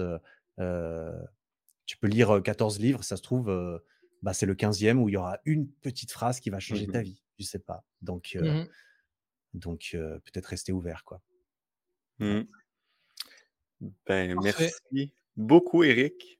C'est, ça l'a passé très, très vite. C'est toujours comme ça, je C'est un peu long. Hein. un peu long. Ah, je, je, suis capable de parler beaucoup. C'est parce que je fais des podcasts moi-même tout seul. Donc, il faut, il faut m'arrêter. il faut m'arrêter aussi. Non, mais non, ça, l'a passé tellement rapidement, c'était très, très agréable. Merci beaucoup d'avoir pris le temps d'être ici avec, de parler avec nous aujourd'hui. Merci énormément à vous pour l'invitation et surtout la discussion très cool. Et, et ouais, j'étais très content de rencontrer Alexis il, y a, il y a un mois et quelques parce que Alexis, j'ai regardé tes vidéos évidemment depuis un moment et je trouvais ça extrêmement qualitatif et très très cool. Et, j'étais surpris, bah, je pensais pas que j'allais te rencontrer à ce moment-là. Et c'est pour ça que j'ai vu, je me suis dit, mais attends, c'est Alexis là-bas? bah, Apparemment. Donc moi, c'est cool, j'adore rencontrer des nouvelles personnes, d'autant plus des gens qui sont, qui sont intéressés par des choses similaires ou pas. C'est intéressant d'avoir des avis contraires, mais quand on est tous d'accord, c'est quand même, on passe des meilleurs moments quand même. On va pas se mentir. quand on est, tous dans notre biais de confirmation, ah, qu'est-ce qu'on est bien quand même, putain. non, mais moi j'ai été un vrai plaisir. Pour, vrai plaisir pour, rebondir là-dessus, j'ai vraiment été étonné par. par le fait que tu sois aussi ouvert et tu sais on peut penser que quelqu'un qui a beaucoup d'abonnés il aille pas vers d'autres personnes comme, comme moi par exemple. Et là, c'est toi qui es venu spontanément vers moi, me dire bonjour, discuter et tout, et tu es vachement accessible. Et c'est vraiment ça que j'ai apprécié chez toi. Et je tenais à le, je tenais à le dire parce que c'est, c'est important et tu connectes pas aussi souvent avec des personnes qui, de, de, cette manière-là. Et, et, et, je tenais à le souligner parce que c'est une grande qualité chez toi, je pense. Et le fait que tu euh, soit accessible, que tu restes humble et ouvert à plein de sujets euh, passionnants. Évidemment, mmh. forcément, on a des, euh, on a des points communs qui, qui nous rapprochent en termes de, passion et voilà, etc. Mais, mais en tout cas, c'est un truc que j'ai beaucoup apprécié chez toi. Donc, merci à toi pour avoir accepté l'invitation. C'était deux heures qui sont passées vraiment très très vite et c'était super super intéressant. Ouais, c'était très très cool pour moi aussi. Merci à vous et, et un énorme plaisir de, bah, d'avoir pu échanger et tout. C'est bénéfique pour, très bénéfique pour moi aussi. Parfait. Bon, bah, les gars, on va se quitter sur ces belles paroles. Merci à ceux qui sont restés jusqu'au bout et puis on se dit à très bientôt pour peut-être un prochain épisode avec, avec Eric, on sait jamais. si t'es chaud de revenir une deuxième fois. D'ici 5 ans. Hein. On va revenir avec d'ici 5 ans, on va revenir avec euh, un conseil que tu donneras à ton Eric d'il y a 5 ans. La dernière fois qu'on s'est interviewé, quel conseil tu avais besoin d'entendre à ce moment-là? Je me réjouis de pouvoir répondre à ça. Ça doit être passionnant. Je me demande euh, vraiment dans 5 ans, putain, il peut se passer tellement de trucs en 5 ans. Ah, c'est fou. Euh, hmm. On verra. C'est clair. on verra. Chaque jour après l'autre, quand même. Déjà. Bon, merci, Eric. À la prochaine. Merci à vous. Ciao.